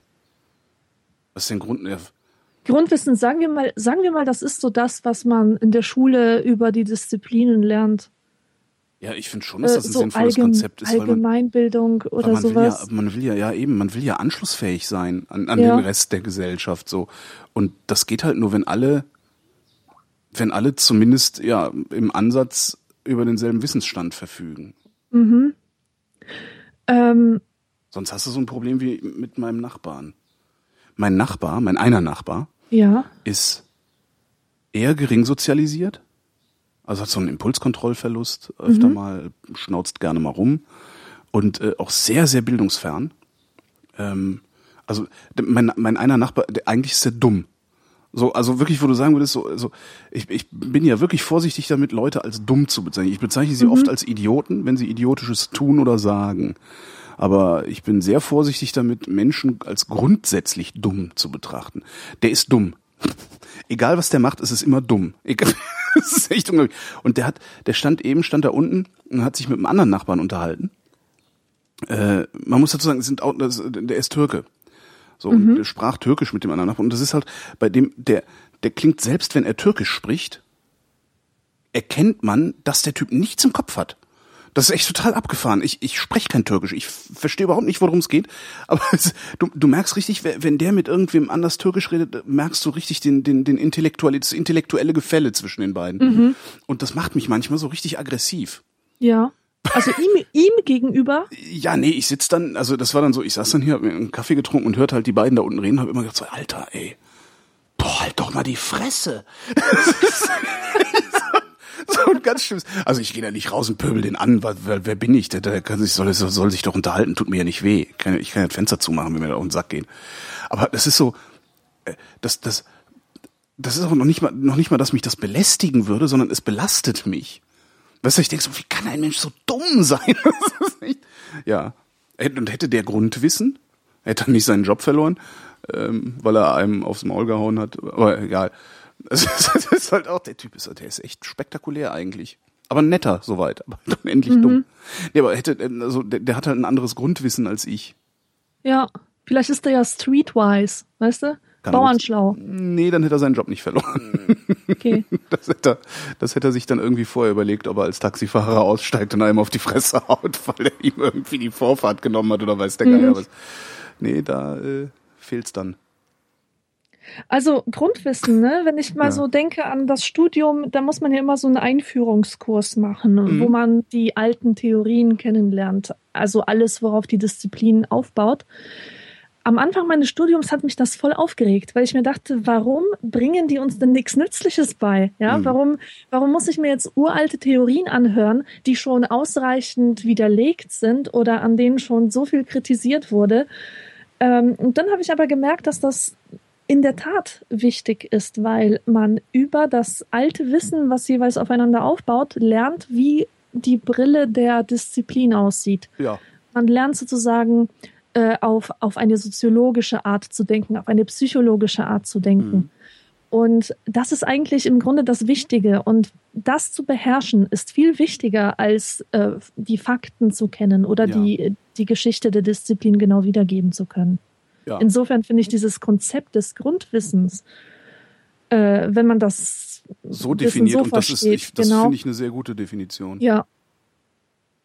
Ja, also das finde ich sehr, sehr sinnvoll. Und das sollte auch in den Schulen so sein. Man sollte nicht so sehr tatsächliches Wissen abfragen, was man auch bei Wikipedia nachschlagen kann, sondern sollte dafür sorgen, dass die Schüler lernen, wie ist eigentlich in den Bahnen einer Disziplin zu denken und selber Dinge bewerten zu können. Ja, und dazu müssen sie wissen, wie es überhaupt zum aktuellen Kenntnisstand gekommen ist. Genau. Ja, und dass man nicht irgendwo stehen bleiben darf, weil das ist ja, das hast du dann ja oft, hast du das Problem, dass irgendwer, weiß nicht, irgendeinen Erkenntnisstand von vor 100 Jahren hernimmt und mit diesem Erkenntnisstand heute aktuell argumentiert und dabei völlig außer Acht lässt, dass wir längst neue Dinge gelernt haben zu der Disziplin oder zum Teilgebiet. Mhm.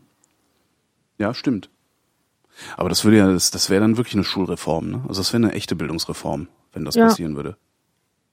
Wobei es natürlich auch sein kann, dass die Schule so gemeint ist und bisher nur daran gescheitert ist, den Leuten das unmissverständlich klar zu machen. Mhm. Ja, nee, die Schule ist eine Disziplinarvorrichtung. Das ist klar. Also es geht nicht so sehr darum, aus den Menschen frei denkende Individuen zu machen, sondern denen die Werte der Gesellschaft einzubläuen oder das Wissen, das kulturelle Wissen oder was weiß ich. Ja, aber das ist ja auch nicht unbedingt verkehrt, oder? Nee, ist es nicht.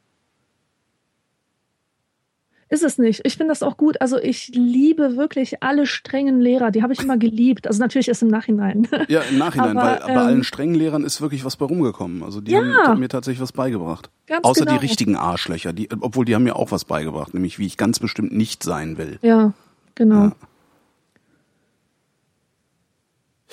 Ich überlege gerade, wäre das verbindbar, dass man sagt, okay, pass mal auf, wir bringen dir jetzt, also wir sorgen jetzt qua Schule dafür, dass wir diesen Wertekanon eigentlich vermitteln.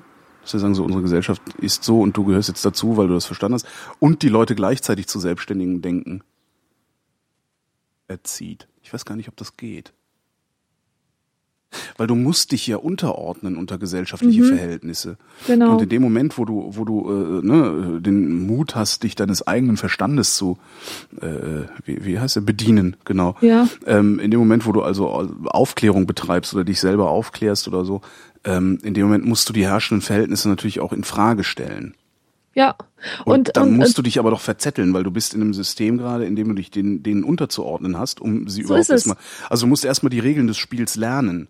Genau. Und dann kannst du anfangen, sie zu ändern. Weißt du kannst im Unterricht, kannst du halt so eine Alibi-Freiheit einführen und sagen, wir diskutieren dann über das Thema und dann so herrschaftsfreier Diskurs und so weiter. Aber den gibt es nicht. Ja. Den kann es nicht geben. Wenn da vorne der Lehrer sitzt, der die Macht hat, dir Noten zu geben und du bist auf ihn angewiesen, da gibt es keinen herrschaftsfreien Diskurs. Mhm. Ja, klar. Und da kannst du nicht einfach deine Meinung sagen. Aber hattest du wirklich in der Schule Lehrer, die gesagt haben, es gäbe jetzt herrschaftsfreien Diskurs? So ein Quatsch gab's bei uns nicht. Naja, bei uns schon. Also jeder soll mal seine Meinung sagen und dann diskutieren wir halt darüber. Das gab es schon. Hm. Nein, also Diskussionen hatten wir auch. War ja auch immer das Schönste, weil da konnte man ja immer einfach so vor sich hin quatschen. Aber herrschaftsfrei, nee, sowas gab's bei uns nicht. Also bei uns gab's Herrschaft. Also im Studium in Soziologie, wo sonst, gab es solche linken Spinner, die haben tatsächlich gefordert, dass man die Professoren abschafft, um einen herrschaftsfreien Diskurs zu ermöglichen im Studium. Jetzt, man muss sich dann immer wieder vorstellen, was passieren würde, wenn man diesen Verrückten tatsächlich mal das Feld überlässt. Ja. Das darf nie passieren. Ja. Man muss immer, weil das ist wieder so eine faschistoide Tendenz irgendwie, nur in eine andere Richtung.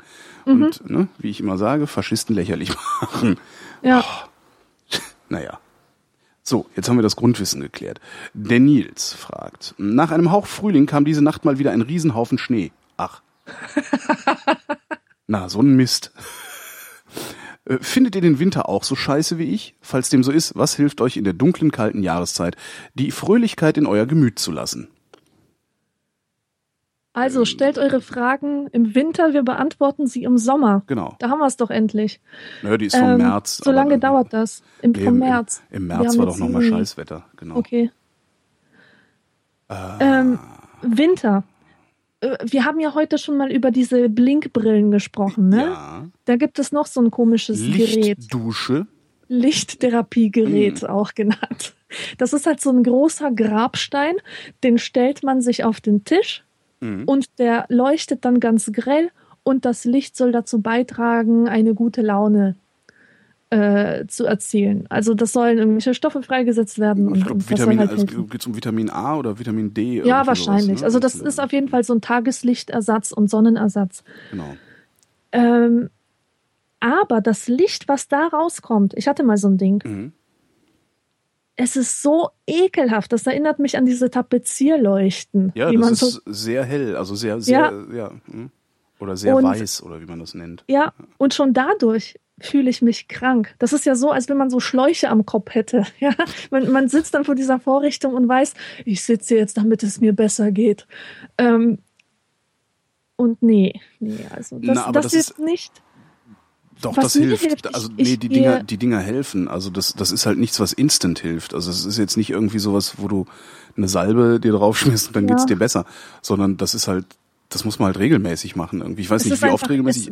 Diese Prozedur, ich finde die sowas von deprimierend. Die macht mich psychisch krank. Ja, ist so ein bisschen wie Nasendusche. Ja, ganz fürchterlich würdeloser Anblick, aber hinterher ist es ganz schön.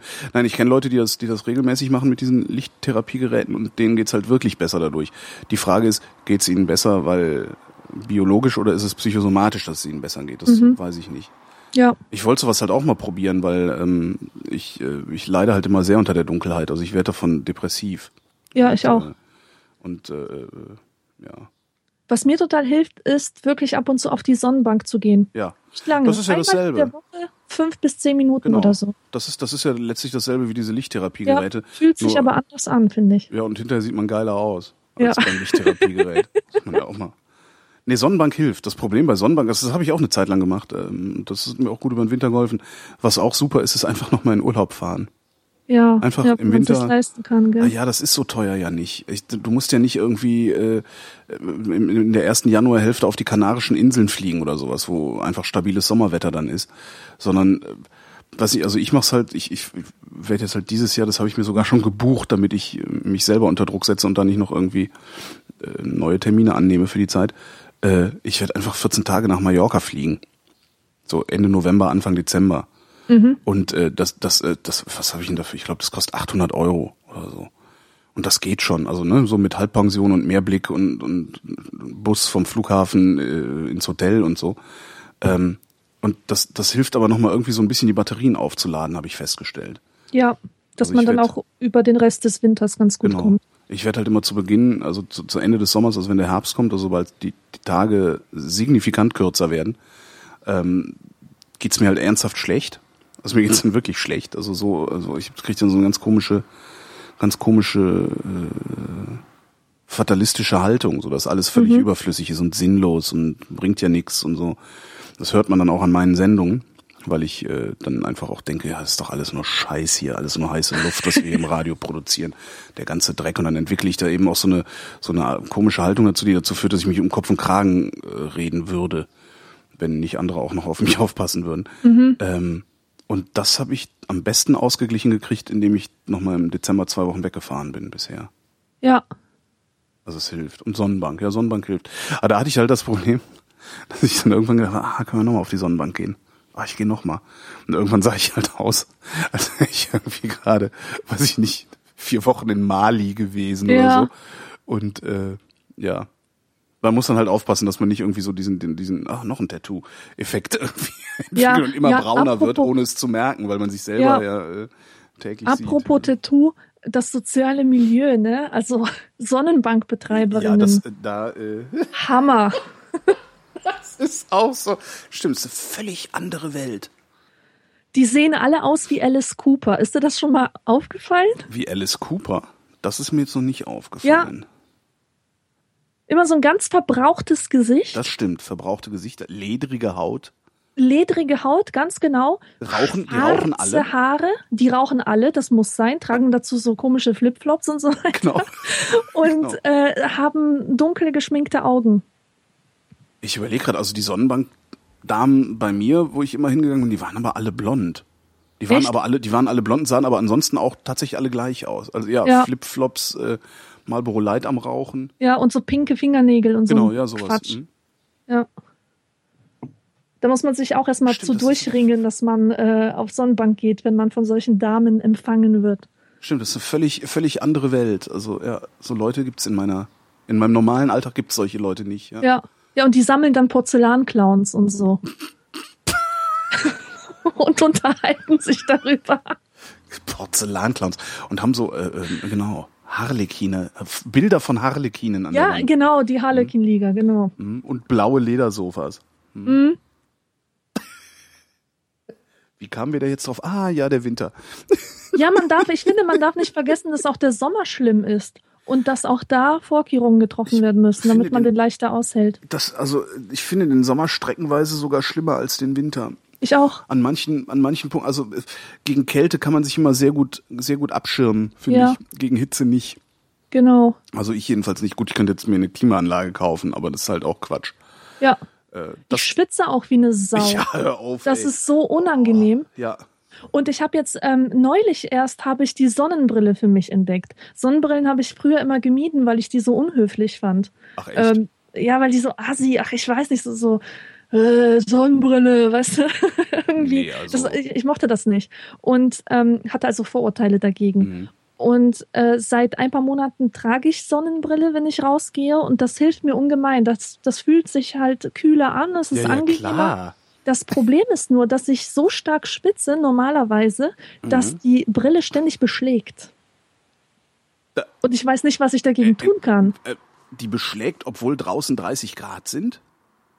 Ja, weil ich ja schwitze, weißt du? Und das Wasser verdampft ja und... das ist krass. Ja. Also so stark schwitze ja nicht mal ich und ich schwitze schon echt wie ein Schwein. Was kann man da machen? Keine Ahnung. Ich schwitze auch nicht stark. Ich glaube, wir haben uns schon mal darüber unterhalten, dass wir beide zuerst im Gesicht und am Kopf schwitzen. Genau. Ich schwitze sonst nirgendwo, aber Gesicht und Kopf immer. Ja, aber dass davon die Brille beschlägt, das habe ich noch nie gehabt. Ja. Also es ist halt immer ein bisschen peinlich, wenn man dann irgendwo im Winter am Bahnsteig steht und der Kopf dampft. Da komme ich mir ein bisschen komisch vor. Also da du kennst das. Ich kenne das nicht. Nee, ich kenne das nicht. Ich glaube, das ist, wenn man eine Glatze hat, ist das was anderes. Achso, das stimmt. Vielleicht liegt das daran. Aber es ist dann manchmal so, dass ich denke, fuck, Nebelschwaden auf meinem Kopf. Also. Das ist ja so wie diese, bei den Peanuts gibt's noch so einen, der stinkt und der hat immer so eine Heiligenschein über dem Kopf. Und Staub um sich rum, ja. Nee, aber das war, warum die Brille beschlägt. Vielleicht kommt ja jemand drauf und kann das in den Kommentaren hinterlassen, was man da machen kann. Ja, das würde mich sehr freuen. Was halt bei mir so blöd ist, also ich trage halt gerne so Brillen mit so recht dicken Gestellen. Und ich schwitze dann halt immer und wenn ich dann runter gucke, rutscht manchmal die Brille runter. Das passiert ganz gerne. Oder es läuft dann so der Schweiß am Gestell runter und tropft dann so. Das sieht dann halt aus, als würde die Brille auslaufen. So, jetzt haben wir den Leuten den Sonntag versaut. Ja, nee, und ansonsten, weiß ich nicht. Ich finde, was ich am Winter halt auch irgendwie ganz geil finde wiederum ist, man muss halt nicht raus. Also man hat eine super Ausrede, um einfach mal bräsig auf dem Sofa sitzen zu bleiben. Ja. Im Sommer kann ich das nicht so gut. Im Sommer denke ich mir, oh Gott, ich muss mal raus. Das schöne Wetter. Echt? Mhm. Das haben ja total viele Leute, dieses schlechte, automatisch das schlechte Gewissen, drin zu sitzen, während draußen Sonne ist. Und dann heißt es immer, was sitzt du denn hier rum? Geh doch nach draußen, ist voll schön bei dem Wetter. Aber ich finde, es ist auch drin schön bei dem Wetter. Ja, stimmt. Und das erlebt man nicht alle Zeit, dass man so ein wunderbares Schattenspiel hat im Wohnzimmer. Orangefarbene Töne, die an den Wänden entlang wabern. Das ist doch alles wunderbar. Okay, das habe ich nicht so, weil mein Wohnzimmer nach Norden geht. Aber ja. Okay. Und dann setzt man sich so vor einen Ventilator. Ah, ist doch herrlich. Also Ventilatoren sollte man auch nicht unterschätzen. Ventilatoren machen das Leben echt angenehm im Sommer. Ventilatoren sind sowieso eine tolle Erfindung, ja. Ja. Man sollte nur nicht den Fehler machen, einen Standventilator zu kaufen. Weil man benutzt dieses Ding halt 2 Monate oder so und ansonsten steht der rum.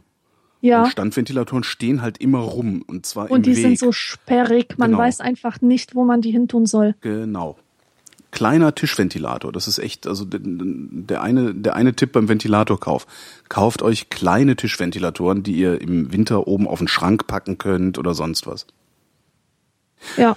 Und man kann, das habe ich in Tropen gelernt, also beigebracht gekriegt, einen Ventilator so zu benutzen, dass man nicht aufwacht und Schnupfen hat. Mhm. Und zwar einfach, du hast ja, die oszillieren ja so, also so schwenken so hin und her, einfach auf den Stuhl neben das Bett stellen und nur so das Ding über die Beine oszillieren lassen. Mhm. So. Und das reicht dann, um genügend Luftzug hinzukriegen, dass du halt nicht die ganze Zeit klatschnass im Bett liegst. Ja. Das funktioniert super und davon kriegt man dann halt echt keinen Schnupfen. Und das geht mit so Tischventilatoren halt am besten. Ja. Einfach einen leichten Luftzug im Raum zu erzeugen. Mhm. Alexander schreibt, Tag der Herr, hallo die Dame, lieber E-Books oder lieber Papierbücher? Oder auch, bin ich der Einzige, den es stört, dass der Satz auf E-Book-Readern grauenhaft ist? Also riesige Wortlücken, keine Silbentrennung, Hurenkinder, etc. Dabei sind die Dinger doch so praktisch. Die Antwort auf Fragen, die mit bin ich eigentlich der Einzige beginnen, ist grundsätzlich nein. Genau. Ja. Und ansonsten, ja, ich finde den Satz auf der Kindle-App, also ich lese E-Books mit dem iPhone. Mhm. Die Kindle-App ist furchtbar, wenn es um den Satz geht. Die benutze ich auch nur im Notfall. Mhm. iBooks ist super. iBooks ist super, ah ja.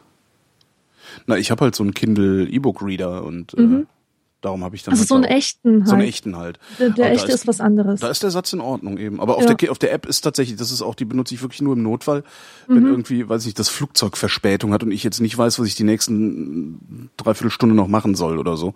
Ja. Dann mache ich das auch auf dem iPhone, aber sonst nicht. Ich finde die Frage E-Book oder gedruckt ist halt die falsche Frage, weil beides, das sind halt je nach Situation. Genau, das sind unterschiedliche Anwendungsfälle. Ich finde auch dieses Gelaber auf der einen Seite die Traditionalisten, die glauben, dass nur wenn das gedruckte Buch, also dass nur das gedruckte Buch in der Lage ist, die Kultur des Abendlandes sinnvoll aufrechtzuerhalten oder so. Das ist halt Schwachsinn. Das ist halt genauso ein Schwachsinn wie nur Korken aus Kork können Weinflaschen richtig verschließen. Alles andere ist böse. Und aber auch auf der anderen Seite dieses ganze Gefasel von wir brauchen, Print ist tot und das ist doch Totholz, blablub.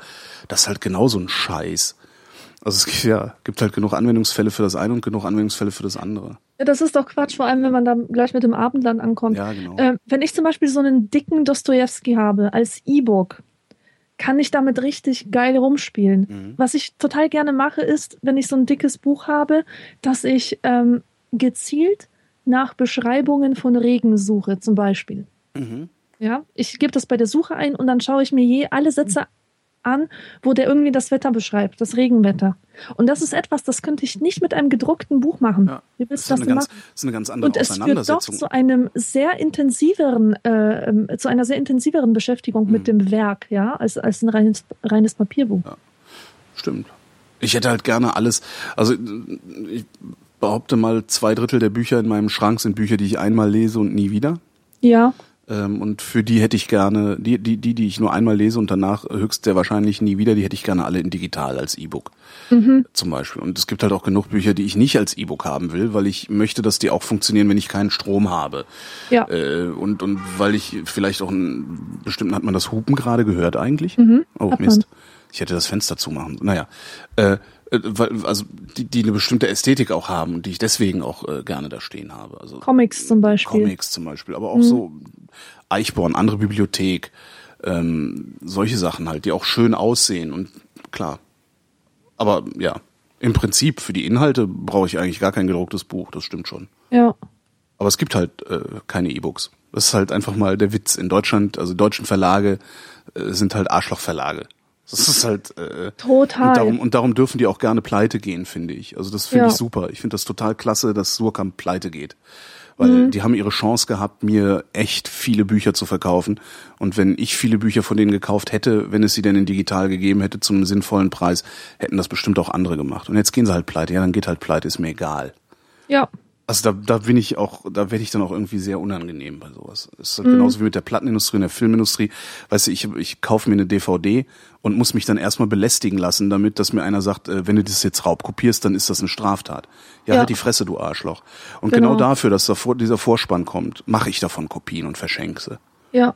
Und ich bin da Kunde und ich will halt vernünftig behandelt werden und nicht von einerseits den Filmleuten wie ein Verbrecher behandelt werden und von irgendwelchen Verlagsmitarbeitern behandelt werden, als hätte ich sie nicht mehr alle, weil ich ihren gedruckten Scheiß nicht haben will, sondern das lieber als digitalen Scheiß möchte. Mhm. Das regt mich auf, das gibt's überhaupt nicht, wie mich das aufregt. Mich regen aber vor allem die Preise. Also ja, wenn die wenigen Verlage, die das mit den E-Books halt ernst nehmen, da zahlt man für ein Buch, das gedruckt 20 Euro kostet, als E-Book 18 Euro. Ja, ich glaube, das machen die, damit niemand E-Books kauft und sie hinterher behaupten können, dass es ja keinen Bedarf an E-Books gäbe. Deswegen machen die das. Also es gibt keinen anderen vernünftigen Grund, das genauso zu machen. Das ist, da bin ich Verschwörungstheoretiker. Die machen das, damit sie sagen können, ja, E-Books will ja keiner haben. Was sie ja auch tatsächlich sagen. Auf jeder Buchmesse stellt sich irgendwie so ein PR-Hansel von irgendeinem Verlag hin und sagt, ja, E-Books, niemand will E-Books haben. Fragt ja keiner nach. Ja, natürlich nicht. Wenn ich das Mängelexemplar für €1 bekomme, kaufe ich kein E-Book für 12. Ja. Und die könnten so viel verkaufen. Also ich kann das nur von mir sagen. Wenn ich ein englischsprachiges E-Book sehe bei Amazon und das kostet 4 oder 5 €, da überlege ich nicht zweimal, ich kaufe mir das sofort. Ja. Weil das einfach ein total fairer Preis ist. Aber wenn ich ein E-Book für 14 € kaufen soll, also bitte. Ich verstehe das auch nicht, was das soll. Und gerade so Fachliteratur, also gerade so irgendwie, ja, alles, was man so fürs Studium braucht, das brauche ich halt fürs Studium. So, und danach steht's halt da, weil ich, weiß ich nicht, aus sentimentalen Gründen habe ich dann eine Batterie Bücher stehen, die ich fürs Studium gebraucht habe, um mich daran zu erinnern, dass ich mal studiert habe. Mhm. Deswegen stehen die Bücher da. Ja? Und dann vielleicht noch 3 oder 4 Fachnachschlagewerke oder so, ne? So, keine Ahnung, Wörterbuch Psychologie oder irgendwie so ein Zeugs. Ja. Aber die meisten dieser, weiß ich nicht, wie vielen Medienwissenschaften, Büchern oder so, ja, die benutze ich halt fürs Studium, die habe ich einmal gelesen, dann reicht's aber auch. Mhm. Also es ist halt, ja. Und die gibt's nicht. Kannst du digital, also Fachverlage publizieren praktisch nicht digital. Das ist echt ein Skandal. Also, ja. Na, dann gehen sie halt pleite. Mir egal. Sollen sie pleite gehen? Also, weil die Nische ist da, also es gibt einen Bedarf. Und wenn Suhrkamp pleite geht, wird halt irgendjemand anders diesen Bedarf decken. Genau. Dann ist es halt nicht mehr Suhrkamp. Haben sie ja. Danke, Ulla. Wobei ich die Unselt ja nie, also Berkowitz heißt sie ja, glaube ich, eigentlich. Die konnte ich ja noch nie leiden. Jetzt hat sie Suhrkamp platt gemacht. Ja, die ist komisch, ja. Ja, die ist komisch.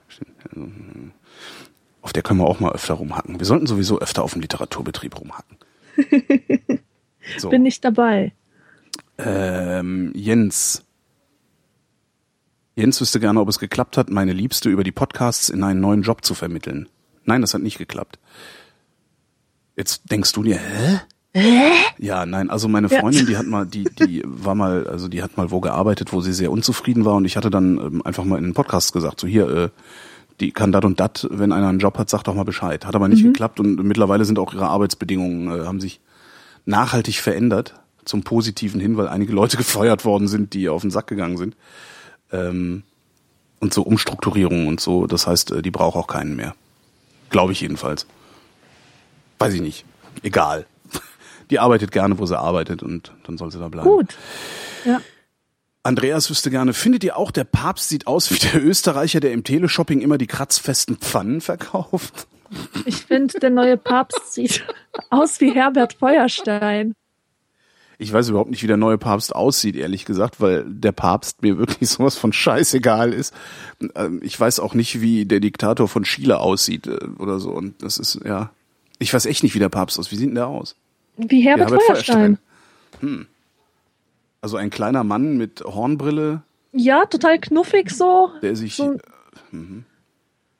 ich weiß echt nicht, wie man könnte den gut zeichnen. Ich google das wäre so ein Karikaturtyp. Papst. Wie sieht der Papst aus? Wie heißt denn der überhaupt? Franziskus. Papst Franziskus. Wo ist er denn? Papst Franziskus. Ich suche gerade. Franziskus. Der Papst Franziskus sieht aus. Wie sieht denn der aus? Nee, der sieht nicht aus wie Herbert Feuerstein. Ja, gut, der sieht aus wie der Österreicher, der die kratzfesten Pfannen verkauft. Der sieht ja wirklich aus wie der Österreicher, der die kratzfesten Pfannen verkauft. Ich kenne den kratzfesten Pfannen gar nicht, den Typen. Das ist, es gibt so einen, der verkauft halt kratzfeste Pfannen und ich glaube Messer verkauft er auch. Das ist so ein, ja. Du musst mal dich durch ich weiß nicht, wie der heißt, vielleicht gibt's dann irgendwie, mag ja mal jemand in den Kommentaren hinterlassen, wie dieser Typ mit den kratzfesten Pfannen, der sieht wirklich aus wie der mit den kratzfesten Pfannen. Ist das großartig? Vielleicht redet der Papst ja auch so. Naja, jedenfalls, ja, mag mal jemand bitte nachgucken, wie der heißt, mit den ganz festen Pfannen, damit Alexandra sich das anguckt. Der sieht wirklich aus wie der. Ich bin gespannt. Oh Mann, ey. Jetzt habe ich mich doch wieder mit dem Papst beschäftigt. Siehst du mal, manchmal lohnt sich das.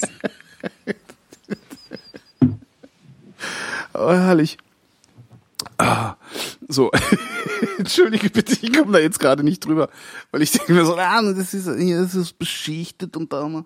So, der Pfanne. Doch noch so. Ja klar, das ist alles so super hier. Pfanne. Das ist ein Kratzer. Da können sie kochen. Und hier ein Bockern und Bochams und Krütz und Tobias wüsste gerne. Star Trek oder Star Wars? Oder gar keine Science Fiction? Star Trek, Star Wars oder gar keine Science Fiction? Ich mochte immer beides. Also als Kind war ich total Star Wars fanatisch und als Star Trek dann rauskam, Anfang der 90er, habe ich Star Trek geguckt. Ja, beides. Fand ich also beides irgendwie geil. Ja. Beides geil. Wenn ich mich entscheiden müsste, würde ich Star Wars, glaube ich, oder? Ja, das hat irgendwie so den größeren Kultfaktor. Es gibt die cooleren Bösewichte und ja. Wobei, Star Trek hatte auch echt ein paar echt gute, echte Highlights. Also diese, ich weiß gar nicht mehr, wie diese, es war eine Doppelfolge, wo die Cardassianer Picard entführt hatten und gefoltert haben. Keine Ahnung. Also da waren ein paar geile Sachen waren dabei. Also das war, ja. Ich habe das immer nachgespielt mit meinem Bruder, ne? Wir haben uns immer so ins Kinderzimmer gesetzt und dann wurden auf die Sessellehnen 2 Fernbedienungen gelegt, so als Steuerung. Und dann haben wir das Licht immer ein- und ausgemacht und das Geräusch aus der ganz ersten Star Trek-Serie, weißt du, Raumschiff Enterprise gemacht. Geräusch. Dieses Ach so, das ist dieses, was auch, ich glaube, das ist sogar was Nautisches, ne? Also ich glaube, das machen die immer noch, wenn der Captain das Schiff betrifft, pfeifen die doch irgendwie so Pfeifen bei der Marine oder so. Ja, kann sein. Hm. Ja, nee, nachgespielt habe ich das nie. Aber cool fand ich es immer. Ja. Ja, beides. Sigmund fragt, wie würdet ihr einen Urlaub planen, wenn ihr wüsstet, dass ihr danach alles vergessen werdet? Was? Wenn ich wüsste, dass ich danach alles vergessen wäre, würde ich nicht in Urlaub fahren. Hallo? Ich dachte, du hättest aufgelegt. Ich überlege auch gerade. Wie würdet ihr einen Urlaub planen, wenn ihr wüsstet, so, dass ihr danach alles vergessen wäre? Wann wünscht man sich denn etwas zu vergessen? Nach Exzessen, nicht wahr? Nee, gerade dann möchte ich gerne wissen, wie es war. Also, echt? Ja. Dann weiß ich, also so Exzesse und so sind voll nicht meins, aber wenn ich die Frage mal neu auslegen dürfte, ich finde, man erwischt sich ganz leicht dabei, einen Urlaub nach Bildverwertbarkeit zu planen. Echt? Dass man halt, ja, ist bei mir so, wenn ich daran denke, wohin ich jetzt einen Ausflug machen will oder an meinen nächsten Urlaubsort denke oder so, da denke ich, kommen dabei gute Bilder raus? Kann ich da gut irgendwie Fotos schießen? Nee, so habe ich noch nie geplant. Ja, aber ich fotografiere auch gerne. Also ich neuerdings ja auch, aber ich würde auch meinen Urlaub nicht danach ausrichten. Ja, aber wenn ich halt im übertragenen Sinne keine Memory dabei hätte, ja, also statt des Gedächtnisses, also keine digitale Kamera, keine SD-Karten, kein Smartphone, nichts, dann würde ich die Orte vielleicht anders auswählen. Vielleicht, also Beispiel Holocaust-Mahnmal, das ist echt nicht schön. Mhm. Da fühlt man sich nicht gut. Mhm. Aber es ist ein geiles Fotomotiv. Ja. Vor allem, wenn die Kinder da drauf rumhüpfen und so weiter. Und da würde ich zum Beispiel nicht hingehen, wenn ich keine Kamera dabei hätte. Verstehe. Weil das wäre dann pointless, ja? Verstehe. Mhm. Und vielleicht würde ich auch viel lieber in den Zoo gehen, ohne Kamera. Denn es ist etwas anderes, wirklich sich die Zeit zu nehmen, diese Features zu beobachten, zu gucken, wie die sich verhalten und auf der Jagd nach guten Motiven zu sein. Man knipst die Tiere ja voll tot, ja, und um sie sich nachher anzugucken, aber hat sie dann nicht wirklich beobachtet. Das würde ich viel eher machen, wenn ich keine Memory dabei hätte, glaube ich. Nee, Ich würde gar nicht, also wenn ich wüsste, ich würde hinterher alles vergessen, dann würde ich halt gar nicht erst in Urlaub fahren, weil das ergibt dann ja gar keinen Sinn. Fährst du in Urlaub primär, um neue Eindrücke zu sammeln, nee, oder um auszuspannen? Um auszuspannen, um zu pennen. Weil dann könnte es doch egal sein. Dann kommst du halt wieder und bist entspannt, kannst dich aber trotzdem an nichts erinnern. Das stimmt, ja, stimmt. Ja, aber dann würde ich einfach die nächsten 2 Wochen als Urlaub deklarieren und zu Hause bleiben wahrscheinlich. Mhm. Und einfach pennen, ja. Ja. Aber das mit den Fotos, da muss ich mal drauf achten, weil ich ja mir vergangenes Jahr eine Kamera gekauft habe, mit der man auch ordentliche Fotos machen kann und nicht nur so blödes Geknipse. Da muss ich mir echt mal drauf mal beobachten, ob ich das in meine Planung mit einfließen lasse irgendwie. Mhm. Nee, aber wenn ich das täte, dann hätte ich nicht 14 Tage Malle im Winter gebucht, oder? Ja. Wobei man da bestimmt auch gute Fotos machen kann. Auf jeden Fall, Malle ist ja auch immer so ein zweischneidiges Schwert. Da gibt es ja die Touristenghettos und tolle Gegenden. Ja, im Winter gibt es eigentlich nur die Touristenghettos, weil in den tollen Ecken die Hotels natürlich zu haben, weil da niemand hinfährt im Winter. Ja. Das heißt, du kannst halt im Grunde nur da wohnen, wo Touristenghetto ist, also Playa de Palma und so Zeugs. Ja. Aber wahrscheinlich ist da im Winter auch gar nicht so viel los, ne? Nur halb so viel. Da ist keine alte Sau, beziehungsweise nur alte Säue. Also da sind halt echt viele alte Menschen, die da überwintern und das ist ja angenehm. Den ganzen Tag spazieren gehen. Ja, das ist total super. Ich finde das ja auch toll da. Also das ist echt, ich senke da auch regelmäßig den Altersdurchschnitt, wenn ich da hinkomme mit meinen 40 Jahren. Und das ist halt nett, weil es ist halt auch alles ein bisschen, also dadurch, dass da eben viele alte Menschen rumlaufen, ist es auch insgesamt ein wenig behäbiger. Also es nimmt halt Tempo raus. Ne? Wenn natürlich viele junge, dynamische, hektische Leute da sind, ist halt auch immer Hektik im Raum. Und bei den ganzen Alten, das ist dann halt immer mal so ein bisschen komisch, weil die verstehen halt nicht, dass man sich nicht bei den Fritten anstellen muss, wenn man Reis will. Ne? Nur weil die Schlange da gerade ist. Aber ist halt, ja. Ist halt so, läufst halt vorbei, nimmst dir schnell ein Stück Fleisch oder sowas. Und dann gucken die dich immer an, als hättest du sie nicht alle, weil da stehen doch noch 5 Leute, die zwar nicht dieses Fleisch wollten, aber da ist halt die Schlange. Und das muss ja alles seine Ordnung haben. Aber... Der Max wüsste gerne, ob Kapern Gewürze sind oder Gemüse. Ich weiß überhaupt nicht, was Kapern sind. Ich höre das immer nur. Ich habe mal geträumt von einer Kapernzange. Was auch immer das ist. Das ist eine Zange, mit der man Kapern, weiß ich nicht. Wieso hast du Kapern? Gibt's das? Hast du das mal nachgeschlagen? Wahrscheinlich nicht. Ich weiß nicht, Kapernzange. Ich guck mal. Kapernzange. Nee, gibt's nicht. Dann nennen wir die Sendung so, ne? Also, was sind Kapern? Kapern sind ein Würzgemüse. Ein Würzgemüse. Ich weiß es nicht, ob das ein Gemüse oder ein Gewürz ist, darum nenne ich es Würzgemüse. Kapern sind so kleine, was ist denn das? Das sind so Beeren eigentlich, das ist so ein beerenartige. Beeren so? Kennst du? Wo wächst das denn? Weiß ich, in Gläsern. In Gläsern. Das sind halt so Beeren, die sind halt so groß wie eine halbe Pistazie ungefähr. Und ich weiß gar nicht, ob die von Natur aus säuerlich sind. Auf jeden Fall sind die immer sauer eingelegt und schmecken halt so säuerlich. Wo tut man die drauf? Königsberger Klopse zum Beispiel. Aha. Da kommen Kapern rein. Kann man sehr gut mit so Sardellenpizza kann man sehr gut mit Kapern machen. Also weil die sowas fischig-säuerliches haben. Ich mag die sehr gerne. Aber ob das jetzt ein Gemüse ist oder ein Gewürz, also... Würzgemüse. Wahrscheinlich ist es ein Gemüse, das man wie ein Gewürz benutzt, halt immer so eine Handvoll Kapern drüber schmeißt. Entschuldigung, eine Zange voll Kapern. Eine Zange voll Kapern, ja. Kapern mit der Zange appliziert. Aber, ja. Ach, du weißt nicht, was Kapern. Du musst ja mal holen. Kauf dir mal ein Glas Kapern. Und, ja. Königsberger Klopse. Genau, und machst einen lecker Königsberger Klopse. Hast du noch nie Königsberger Klopse gegessen? Du kommst doch da aus der Gegend. Ich habe keine Königsberger Klopse gegessen. Nicht bewusst. Bestimmt habe ich schon mal gegessen, aber ich bin nicht so ein Gourmet. Mich interessiert das auch meistens nicht, wie das heißt, was auf meinem Teller liegt. Königsberger Klopse haben noch nichts mit Gourmet zu tun. Die sind aus Hack. Ich weiß es nicht. Ich kenne Klopse. Ob das jetzt Königsberger Klopse sind oder irgendwas. Ich weiß es nicht. Naja. Beenden wir das hier. Der Martin will wissen, also das mit den Kapern, Martin will wissen, warum gibt es bei Kleinkunstveranstaltungen, Theateraufführungen oder manchen Konzerten zwischendurch eine Pause, bei anderen, zum Beispiel Rockkonzerten mit großen Namen in großen Hallen aber nicht, obwohl sich die Künstler auch da eine Unterbrechung verdient haben.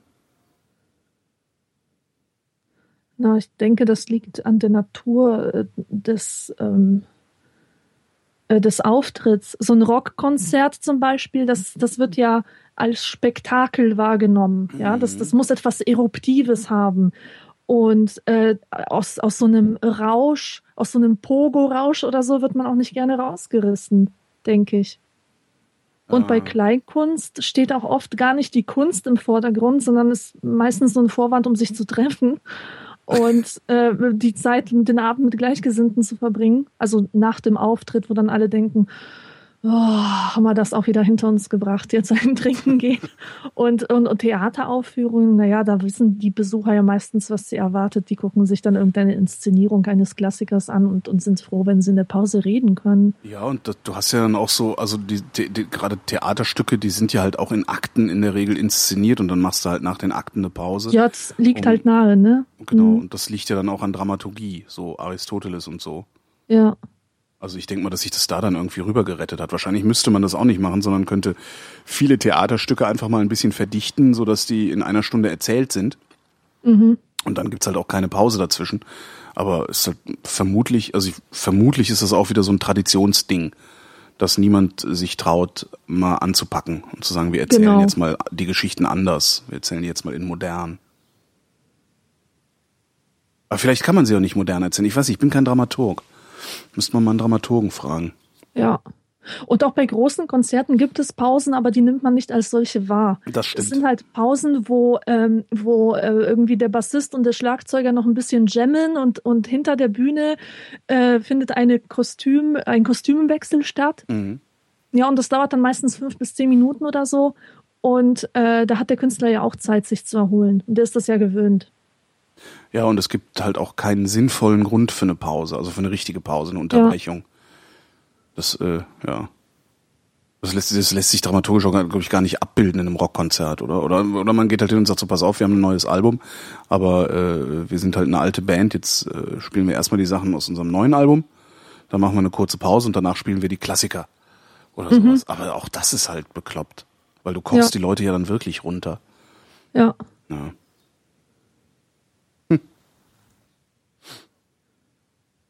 Tradition jetzt, also. Jetzt habe ich was kaputt gemacht hier. Ah, da ist es wieder. Das gibt's doch überhaupt nicht. Die Fragen von vorhin sind schon wieder aufgetaucht. Also das mit dem, lass dir von Alexandra mal das Tschechisch vorsprechen. Warum poppen denn bei mir diese Fragen immer wieder auf? Das ist doch total ätzend. Oh, wie ärgerlich. Warte mal, jetzt muss ich hier mal durchscrollen und gucken, wo wir geblieben sind. Hast du noch einen Überblick? Nee, ne? Doch. Echt? Doch, wir sind jetzt bei der E-Mail vom 16. März, 19.48 Uhr. 16. März. Alter, was ist denn das? Das verstehe ich hier nicht. 16. März, 19.48 Uhr. Wenn wir weiter so schnell sind, gehen uns hier die Fragen aus. Ich sag's dir. Warum kann ich die von da oben aus nicht löschen? Hallo, es geht um Fluchen. Ja. Rutschen euch mal Schimpfworte raus und wenn ja, welche und wie oft? Will der Stefan wissen. Ja. Naja, Schimpfworte, was ist denn, ab wann ist denn irgendwas ein Schimpfwort? Ich mag ja das Wort Scheiß. Ich Kurwa. Was heißt das? Das ist ja das heißt Nutte, aber das Nutte. Benutzt man in Polen halt wie Scheiße. Ach so. Und ich finde dieses Kurwa so geil, weil wenn man es rollt, hört es sich an, als würde man irgendwie eine Kettensäge anschmeißen, was auch meistens dem Gefühl entspricht, was man hat, was man damit kompensieren möchte. Und wie oft ich es mache, immer wenn irgendwie die Deutsche Bahn im Spiel ist. Ah ja. Nee, ich habe sonst nicht viel zu. Ich habe sonst keine Ärgernisse außer der Deutschen Bahn. Na, ich mag halt das Wort Scheiß sehr gerne, aber das benutze ich eher im Sinne von Zeug. Mhm. So, was ist denn das für ein Scheiß? Was ist denn das für Zeug? Also es ist halt so, braucht man das? Also so ein bisschen so leicht abwertend Zeug. Das ist halt Scheiß bei mir. Und sonst habe ich eigentlich wenig Schimpfworte. Also es gibt bei mir noch den Vollidioten. Also Vollidiot ist was ich sehr häufig sage, wenn jemand sich vollidiotisch, nach meinem Dafürhalten vollidiotisch benimmt. Vollidiot, Arschloch. Vollidiot, Arschloch, Scheiß. Das ist eigentlich so alles. Was ist denn mit Spack? Spack. Ja, Spack benutze ich, aber ist nicht so. Ich sage total oft Spack und wundere mich, dass die Leute da wirklich denken, ich würde mich über Behinderte lustig machen, weil ja, Spack ist für mich etwas anderes als Spastiker oder so. Spack ist etwas, ist ein liebevolles Wort, ist eine liebevolle Beschimpfung in meinen Augen. Echt? Nee, wenn ich von Spacken rede, dann meine ich das alles andere als liebevoll, dann sind das halt Spacken. Aber ich mache mich da halt nicht über Behinderte lustig. Behinderte sind mir egal. Ja, so ein Quatsch. Das sind halt, Behinderte sind halt genauso Spacken wie alle anderen auch. Ja. Also, gut gesagt, ja. Das ist halt immer dieses, aber dann sind die Behinderten traurig. Ja, dann sollen sie traurig sein. Ich bin auch manchmal traurig, weil ein Behinderter was sagt, was mich traurig macht. Ja. Kriegt euch alle mal wieder ein, bitte. Alle. Alle. Und nochmal, alle. Ja. Mann, ihr Spacken. So. Das ist nicht auszuhalten hier. Kommen wir zu Jan. Jan fragt, wird Facebook 2018 noch irgendeine Bedeutung haben? In 5 Jahren. Wird Facebook in 5 Jahren noch irgendeine Bedeutung haben? Keine Ahnung. Also ich check Facebook ja überhaupt nicht, ne? Also ich weiß nicht, wie dieser Scheiß funktioniert. Ja, keine Ahnung. Es benutzen halt nur Spacken.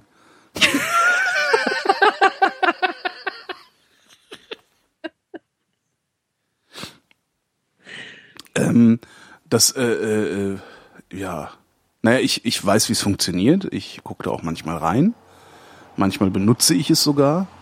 Aber ich scheitere daran, das zu begreifen. Also das, ja, so emotional. Genau, ne? So emotional. Also ich sitze davor und denke, ja, was habt ihr denn alle damit? Ja, genau. Aber das denken sich viele Leute halt auch bei Twitter. Die sitzen davor und denken, was habt ihr denn alle damit? Das weiß ich nicht, vielleicht ist das irgendwie eine Kulturtechnik, die sich einem entweder erschließt oder nicht erschließt oder so. Mhm. Ich weiß halt mit Facebook echt nichts anzufangen. Facebook ist praktisch, um Leute zu erreichen, die sonst nicht im Internet sind. Exakt, so ist es. Aber genau. Sonst, also wenn ich die E-Mail-Adresse von niemandem finde, der hat aber einen Facebook-Account, dann freue ich mich, dann kann ich ihm schreiben, genau. Wenn ich was von ihm will. Ja. Aber was ich zum Beispiel überhaupt nicht kann, ist, also ich bemühe mich ja manchmal sogar, das zu tun. Also ich sage so, jetzt gucke ich mir halt meine Facebook-Timeline an, einfach nur zum Zeitverschwenden. Ich will jetzt mal ein bisschen Zeit verschwenden. Und das ist noch nicht mal, wenn ich dann so lese, was die Leute bei Facebook alles so posten und verbreiten und Ideen erzählen und so, da kommt halt nichts bei rum für mich. Mhm. Also ich erkenne, also und das sind viele von den Leuten, mit denen ich da auf Facebook befreundet bin, sind halt Leute, die ich auch im Privatleben echt interessant finde und mit denen ich gerne auch ein Bier trinken gehe und sowas. Aber ich habe nie das Gefühl, dass das irgendwie von einem besonderen Wert wäre, was ich auf Facebook geliefert bekomme, sag ich mal. Ja. Viele Leute sind total froh, dass sie das so als Stalking-Plattform oder als Lästeranreiz nehmen können. Die sagen sich zum Beispiel, da ist ja diese Nadine oder so, ja, und die freuen sich dann, dass sie alle Fotos von ihr sehen können und wie die jetzt aussieht, dass die voll fett geworden ist und all solche Sachen. Mich interessiert das ehrlich gesagt so wenig. Selbst bei Leuten, die ich hasse oder Leuten, die irgendwie ein bisschen interessanter sein könnten oder sind. Mich interessiert nicht, was sie da für Fotos posten. Wirklich nicht. Also das macht mich eher traurig. Ich denke dann, warum wühlst du denn jetzt in anderen Leben rum, wenn du dein eigenes hast? Mhm. Also ich beschäftige mich lieber mit meinem eigenen Leben, ja, und gucke, was ich erleben kann, als mich da durch Haufen von Babyfotos zu wühlen. Ja, und was ich auch sehr schade finde, ist der Umgangston, der da manchmal herrscht, auch also gerade in den Kommentarsträngen. Also es gibt so Leute wie zum Beispiel Malte Welding, der relativ viel auf Facebook schreibt und auch immer recht interessante Sachen schreibt oder unterhaltsame Sachen oder auch wirklich Fragen stellt, über die man lange nachdenken kann und wo man dann auch für sich Erkenntnis gewinnt. Und sobald der 3. oder 4. Kommentar unter einem von dessen Postings auf Facebook ist, bin ich schon wieder total angefressen, weil ich denke, halt doch die Fresse. Wenn du nichts zu sagen hast, halt doch einfach die Fresse. Ja. Warum schreibst du da irgendeinen Scheiß hin? Der hat weder hat er über dein Thema geredet, noch hat er dich irgendwas gefragt. Halt doch die Fresse, du Affe. Halt doch einfach's Maul. Oder schreib's bei dir in die Timeline, aber nicht auf andere Leute. Das finde ich halt immer so, ich verstehe das immer nicht. Ich verstehe immer nicht, warum, also das kann ja jeder, also ich finde halt auch den Regierungssprecher scheiße, ja? Ich finde Steffen Seibert scheiße. Also so richtig. Ich finde, ich halte von diesem Mann exakt gar nichts. Ja? Aber mir würde halt im Traum nicht einfallen, den auf Twitter per Reply anzupöbeln deswegen. Ja. Da schreibe ich in mein eigenes Blog oder meine eigene Timeline schreibe ich rein, ich finde Steffen Seibert unerträglich und einen fiesen Heuchler und weiß der Geier noch was. Aber das drücke ich dem halt nicht rein. Ja. Und das passiert auf Facebook halt ständig, dass da irgendwie die Leute sich gegenseitig was reindrücken. Und ich weiß nicht, warum soll man denn jemandem was reindrücken? Das ist doch so sinnlos. Ja. Ich meine, dann fahr hin und hau ihm aufs Maul, wenn du was von ihm willst. Das hat dann wenigstens eine Wirkung. Das hat wenigstens eine Wirkung, aber irgendwo hinzuhören, nee, du bist doof. Ja, mein Gott. Ja. Man darf ja, also wie gesagt, man soll Leute doof finden und man soll das auch hier aufschreiben, wenn man die doof findet. Aber man soll halt nicht die Leute damit belästigen, dass man sie doof findet. Ja. Weil die werden davon ja nicht weniger doof. Also Steffen Seibert wird ja kein anständiger Mensch dadurch, dass ich ihm sage, dass ich ihn für unanständig halte. Ja. Vielleicht ist er längst anständig. Kann ja auch sein, weißt du. Ach, Internet. Bah. Echt, ey. Zum Kotzen. Alle haben Unrecht und manchmal funktioniert's nicht. Ja. Braucht kein Mensch den Scheiß. Die Frage war ja, wird Facebook noch irgendeine Bedeutung haben? Ja, eine historische. Mindestens eine historische. Keine Ahnung, wird Facebook... Das kann man voll nicht voraussagen. Nee, ne? Als StudiVZ neu war, dachte ich, boah, StudiVZ, das ist voll die Entdeckung des Jahrtausends. Ja, das wird es immer geben, dachte ich. Und dann kam Facebook um die Ecke. Ja. Ganz genau. Beziehungsweise dann kam Facebook nach Deutschland, weil StudiVZ war ja auch eine Facebook-Kopie. Ja. Eine Facebook-Kopie, die sie dann für viel Geld an Holzbrink vercheckt haben. Ja. Aber das weiß ich nicht, ob das noch eine Bedeutung haben wird. Ich habe irgendwie das Gefühl, als würde das nicht mehr weggehen. Also ich hatte bei noch nichts anderem so sehr das Gefühl, als würde es nicht mehr weggehen wie bei Facebook.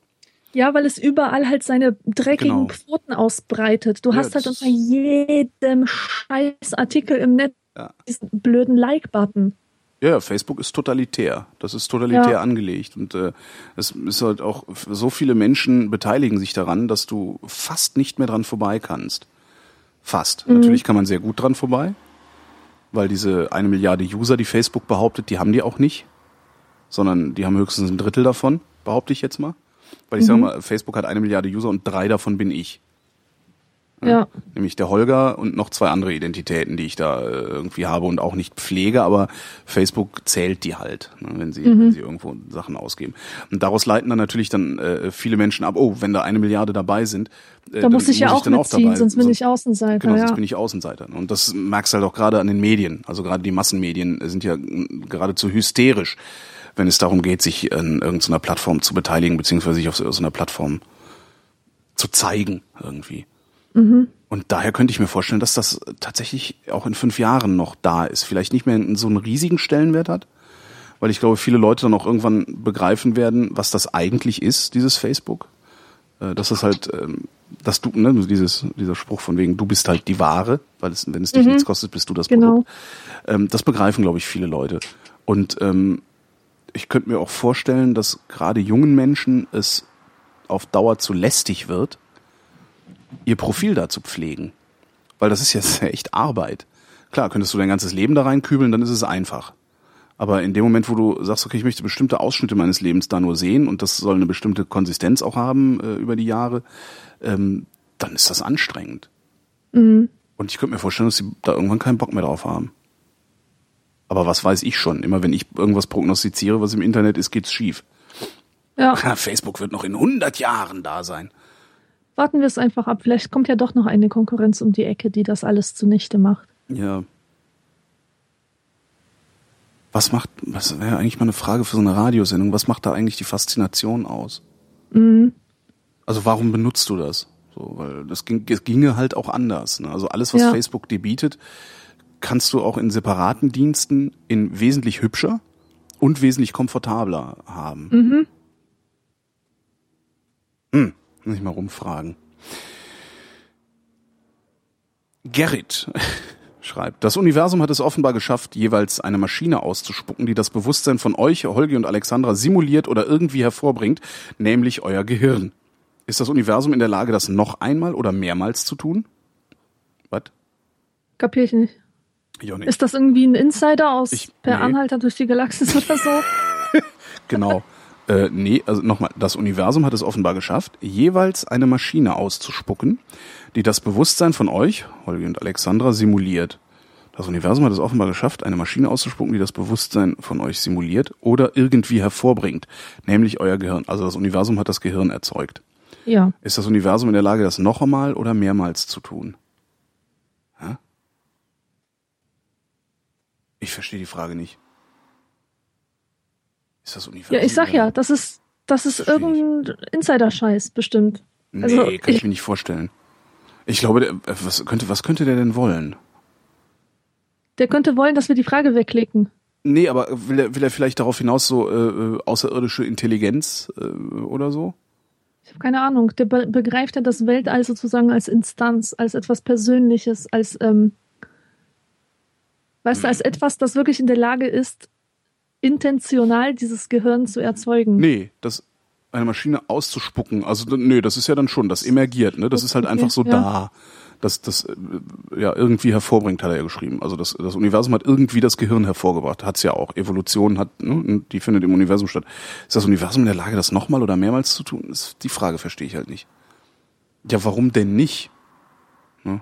Naja, gucken wir mal, was Martin will. Martin zum Beispiel wüsste gerne, oh, schön. Ich frage mich, was eure liebsten Süßigkeiten oder Knabberkram sind, die man so standardmäßig im Supermarkt bekommt. Bei ihm sind das Schokolinsen. Ja, wo ist eigentlich der Unterschied zwischen den roten und den weißen? Und die Taco-Chips mit dem geilen Dip dazu. Mhm. Also bei Taco-Chips habe ich immer das Problem, dass ich sehe diese riesigen Tüten irgendwo und denke, boah, geil. Was sind denn Taco-Chips? Sind das diese dreieckigen mexikanischen Dinge? Mhm. Da denke ich immer, boah, voll geil. Und nach dem dritten denke ich, hätt's mal lieber normale Paprika-Chips genommen. Und das geht mir jedes Mal so bei den Dingern. Also die finde ich doof. Schokolinsen finde ich auch doof. Also ich finde halt, kennst du Snyder's Pretzel Snack? Mit Honey Mustard Onion Pretzel Snack. Das sind halt so, das ist halt Brezelbruch, ne? So Brezel geschrappelt, so kleine Stückchen. Diese in so einer Honig-Senf-Zwiebelsoße getränkt haben. Das klingt jetzt nicht so gut. Das klingt nach den Sachen, die ich als Kind trinken musste, um nicht krank zu werden. Honig, Knoblauch, Zwiebelsaft. Nee, sowas musste ich nie trinken. Vielleicht mag ich das deshalb so gerne. Aber das ist richtig geil. Also es ist halt knusprig, ne? Also knusprige Brezelbröckchen in so einer Soße getränkt. Da läuft mir Wasser im Mund zusammen, wenn ich darüber rede. Ja. Mm. Ich mag alles mit Nougat. Nee, Nougat finde ich fies. Geil. Und Eiskonfekt mag ich sehr gern. Ekelhaft. Du solltest dich mit meiner Freundin zusammentun. Ich glaube, die mag diese Sachen auch. Die mag auch lila, ne? Nee, eigentlich nicht. Ich unterstelle ihr das immer nur. Ach so. Ich sag mal, guck mal, das ist doch schön, das ist lila. Und dann guckt die mich immer an, als hätte ich sie nicht alle. Und dann fällt mir mal auf, die mag lila gar nicht so gerne, wie ich das glaube. Ja. Ich mag halt alles mit Vanille. Oh, das mag ich auch. Das ist, das ist mein absoluter Lieblingsgeschmack. Ja. Und mir ist das egal, ob die Leute mich als langweilig bezeichnen oder nicht, wenn es irgendwie darum geht, eine Geschmacksrichtung auszuwählen. Was für ein Milchshake, was für ein Eis, Vanille. Was für irgendwas. Es ist immer Vanille, natürlich. Vanille wird nie langweilig. Genau, Vanille wird nie langweilig. Auch ein schöner Sendungstitel. Na, mal gucken. Ja. Was esse ich denn noch gern? Naja, so Gummibärchen, Colafläschchen finde ich halt geil. Mhm. Also Colafläschchen finde ich super und Mars. Und meinst du die sauren Colafläschchen? Die sauren finde ich doof. Die finde ich voll blöd. Mhm. Ich muss mal wieder eine Box Colafläschchen auf meine Amazon-Wunschliste tun. Hat mir mal einer geschenkt, fand ich super. Und was ich auch super finde, ist Mars. Also Mars so aus dem Kühlschrank. Mhm. Dann wird das so ein bisschen zäh innen. Das ist völlig geil. Krass, hatte ich noch nie. Ich muss mal machen. Mars aus dem Kühlschrank. Und Nuts. Nuts finde ich auch super. Nuts, was ist das? Ist das wieder was Neumodisches? Nee, das ist einer der ältesten Schokoriegel überhaupt. Also früher gab's halt immer Mars, Ryder, Snickers und Nuts. Und das ist halt Nuts ist halt. Ach, ist das so ein ganz reichhaltiges, das wirklich vollgestopft ist mit Nüssen? Da sind ziemlich viele Nüsse drin und die werden gehalten von so einer weißen Pampe. und drumherum ist halt Schoko. Und das ist halt so ein gelber Riegel, also die Verpackung ist gelb. Ich weiß, das ist auch irgendwie so ein Ding, das ist nicht so weit verbreitet. Also der liegt zwar auch immer in den Regalen und so, aber ich kenne auch kaum Leute, die das irgendwie auf dem Schirm hätten, das Ding. Wow, ja, das ist so wie diese Napo-Dinger, kennst du die? Oder wie heißen die? Napo? Diese rautenförmigen... Plombenzieher. Boah, die habe ich ja nie verstanden. Was ist denn das Ekelhaftes? Das ist total geil. Das ist total zäh, das kann man gar nicht essen. Genau. Das ist total zäh und voll geil, weil man die ganze Zeit dran rumkauen muss. Also Napo fand ich immer super. Das ist aber Karamak? Auch so ein 70er-Jahre-Ding. Ja, klar. Kara was? Karamak. Karamak, ne. Das ist so ein Karamellriegel. Also der im Grunde ist es eine Karamellschokolade, glaube ich. Also weiße Schokolade mit viel Karamell drin oder so ähnlich. Also so schmeckt es. Mhm. Das war auch so ein Riegel, den wir früher immer geil fanden. Und dann gab es einen, das war auch ein Karamellriegel. Wie hieß denn der? Boah, wie hieß denn der? Der war zu so einem Zopf geflochten, weißt du? Karamell mit Schokolade umhüllt und das zu einem Zopf geflochten, so ein langes Ding. Boah, wie hieß das Teil? Gott, nie gehört. Das war so geil. Wie hieß denn dieser? Warte mal, das muss ich direkt mal hier. Karamellzopf. Mal gucken, Karamellzopf. Mal gucken, was dabei rumkommt. Chefkoch, ist doch alles egal, nicht selber kochen. Da? Nee. Mann, wie hieß denn dieser Karamellzopf? So ein Mist. Da, warte. Ich finde gerade ein Bild. Karamell-Junkies. 3 Riegel kosten, oder wieso kann man das denn nicht? Curly Whirly, genau. Curly Whirly hießen die. Das ist völlig geil. Wenn du das mal irgendwo siehst, also wenn du Karamell magst, dann magst du diesen Riegel. Das ist einfach nur Karamell. Karamell und Schoko drum. Und das ist was Deutsches? Nee, das ist wahrscheinlich, ist das importiert. Ja. Aber das gab's irgendwie immer im Supermarkt, habe ich so in Erinnerung. Curly Whirly. Aber Snyder's Pretzel Snack musst du dir mal rauskramen. Das ist echt, das ist so ganz, ganz übel. Das kannst du auch nicht aufhören zu essen, wenn du damit einmal angefangen hast. Ach, jetzt habe ich Hunger. Wo gibt's denn das? Gibt's das so im Handel? Genau, stinknormales Supermarktzeug.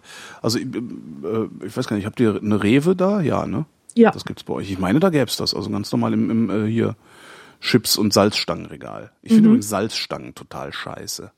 Echt? Ich mag die. Salzstangen und Fischli und diesen ganzen Scheiß. Boah, die Fischli-Dinger, die sind total kacke. Also von Knabberzeug, ich mag Knabberzeug überhaupt nicht. Ja, genau. Das Einzige, was ich halt ertrage, sind Salzstangen und diese Fischli, die sind so doof. Die nerven halt. Auch diese ganzen Sachen so mit Kümmel und mit irgendwelchen Gewürzen drauf, nee. Das nervt, mag ich nicht. Ja. Das nervt echt. Pistazien finde ich noch super. Und die Nicknacks. Die mag ich nicht. Nee? Nee, das ist auch so, bei denen habe ich auch immer so ein bisschen so diesen Nacho-Effekt. Da ich denke, oh geil, Nicknacks. Und dann nach dem dritten denke ich, ich bin kein Freund von Erdnüssen. Ich finde Erdnüsse doof. Mhm. Also Erdnuss macht mir keinen Spaß. Ich kann mich ja wirklich nur sehr schwer zusammenreißen, wenn Essen auf dem Tisch steht. Ich esse dann immer alles weg. Außer wenn du eine Dose Erdnüsse hinstellst, dann muss ich richtig Kohldampf haben, um Erdnüsse zu essen. Ich mag die nicht. Und wie sieht's mit anderen Nüssen aus? Ich mag zum Beispiel total gerne Haselnüsse und Walnüsse. Und zwar so richtig roh. Also finde ich auch toll. Pur. Mhm. Nee, auch so, wie heißen denn diese anderen Sachen? So Cashews und Macadamia und so die Viecher. Oh, Macadamia ist so geil, das schmeckt wie Butter. Mhm. Wahrscheinlich ist es auch Butter. Es ist einfach nur Hartbutter. Gesalzene Hartbutter. Oh. Ich habe ja neulich, fällt mir da gerade ein, habe ich im Supermarkt, habe ich Miracoli gesehen. Und habe mal Spaghetti. Und habe Miracoli gekauft. Habe ich aber noch nicht gekocht. Könnte ich ja nachher mal machen eigentlich. Mach mal, das ist so geil. Ist es? Ich habe Angst, dass das total schlimm schmeckt. Ja, wenn du Besseres gewohnt bist, ist es bestimmt schlimm. Ich habe mich davon 5 Jahre lang dauerernährt. Echtes Miracoli oder? Nee, das echte Mama Miracoli. Und ich habe mir einfach so einen ganzen Pott gekauft. Ich finde es ja immer lustig, wenn da steht 2 bis 3 Portionen. Das heißt immer, okay, eine Portion für mich halt, ja. Mhm. Und am Ende brauche ich dann noch was Süßes. Und ich habe mir so einen ganzen Pott gekauft, gekocht und den auch an einem Stück gegessen. Und das war dann so die einzige Mahlzeit des Tages, hat dann auch für den ganzen Tag ausgereicht. Ich habe glücklicherweise eine Familienpackung gefunden. Da steht drauf, ich glaube, 4 bis 5 Portionen. Ja, die kenne ich. Die entsprechen dann einer Portion und einem kleinen Nachschlag. Ach, ich koche das nachher mal. Da freut sich bestimmt meine Freundin. Guck mal, es gibt Nudeln. Mhm. Und ich gebe dir einen Tipp, man kann die viel besser machen, wenn man einen Löffel Frischkäse reintut, reinmischt einfach. In die Soße? Ja, und vielleicht noch ein bisschen nachwürzen. Sowas mache ich halt, Frischkäse habe ich gar nicht, sowas mache ich immer mit Schmand, so einen Löffel Schmand rein oder ja, Schlagsahne oder so. Egal, ja, das ist gleich. Irgendwas Fettiges, genau, irgendein fettiges Milchprodukt. Mhm. Achso, da geht's hier noch weiter. Was ist der Unterschied zwischen den roten und den weißen Linsen? Was wir vergessen haben, M&M's. Da finde ich dann Erdnüsse sogar wieder. Da kann ich dann mit Erdnüssen wieder klar, witzigerweise. Also Smarties und M&M's, das gehören zu den unverständlichsten Dingen. Oh, Smarties. Nee. Smarties finde ich toll. Ich brauche Smarties. Wo kriege ich denn jetzt Smarties hier auf die Schnelle? Tankstelle. Ach, Tankstelle. Ich brauche ein Smarties-Taxi. Warum gibt es denn kein Süßigkeiten-Taxi? Ich wohne in Berlin. Hier gibt es doch sonst alles. Smarties. Nee, Smarties finde ich toll. Ich klicke mir gleich ganz viel Süßigkeiten auf meine Amazon-Wunschliste und wer mir dann was Gutes tun will, der kauft mir das nicht. Weil da gibt's ja noch immer nur so Familienpackungen. Ich habe auch schon mal eine Familienpackung Mars. Also so eine Kioskpackung. Da waren 24 Mars-Riegel drin. Habe ich mal auf meine Wunschliste getan. Irgendjemand war so irre, mir die zu kaufen. Und dann saß ich hier und habe tagelang nur Mars gegessen. Ja, Hommer, den Fall hatte ich auch letztens. Da habe ich so eine ganze Packung Prinzessa bekommen. Das ist so eine polnische Süßigkeit. Mhm. So Waffeln mit weißer Schokolade mit Kokosgeschmack. Nur war das halt die deutsche Version, hat aber genauso geschmeckt. Das war auf jeden Fall auch so eine Familienpackung, so ein Aussteller-Ding. Ja? Und ich habe gedacht, boah, geil, ein ganzes Jahr kannst du dich davon ernähren. Es war nach 3 Tagen alles weg.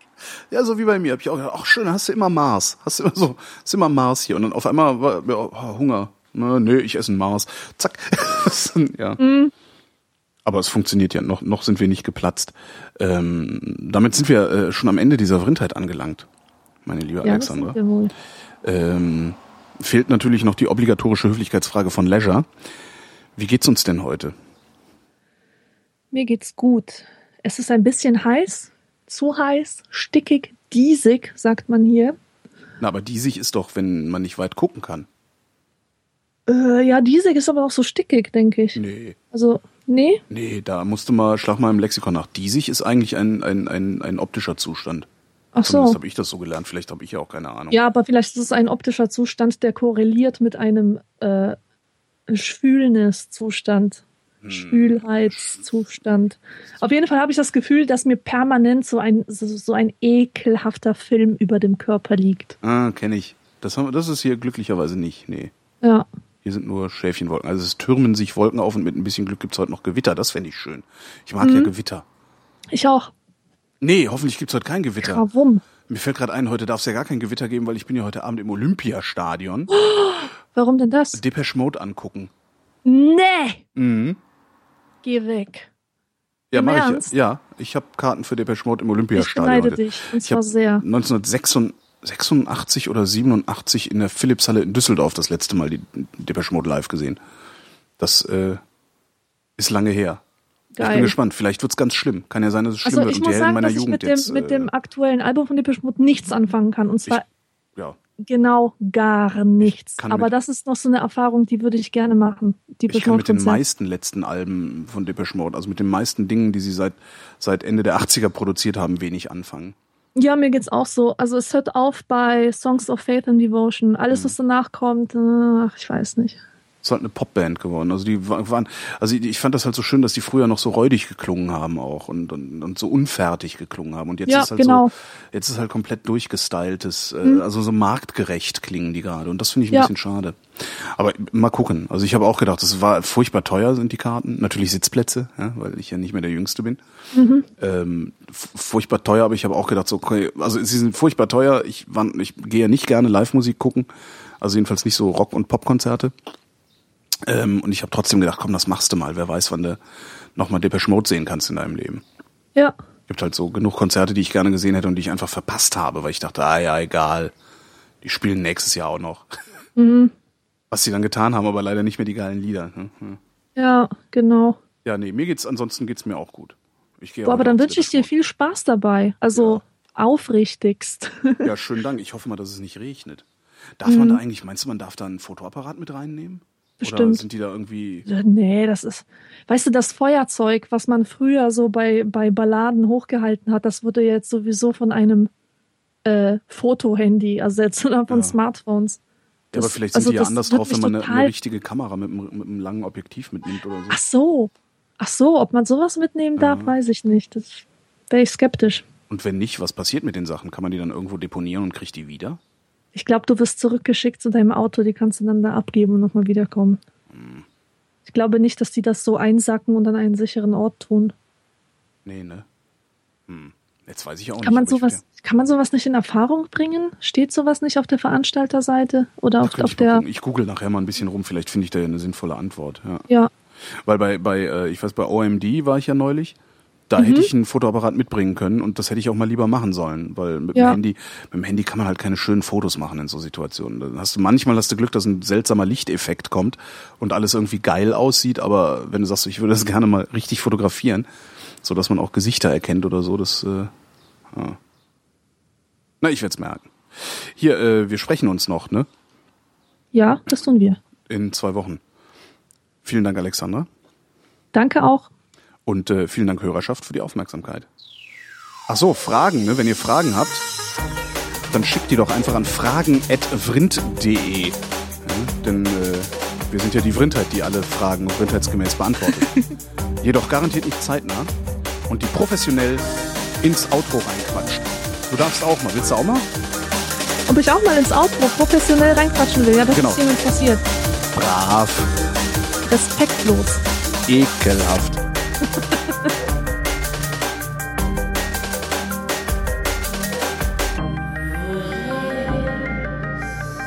Wer redet, ist nicht tot.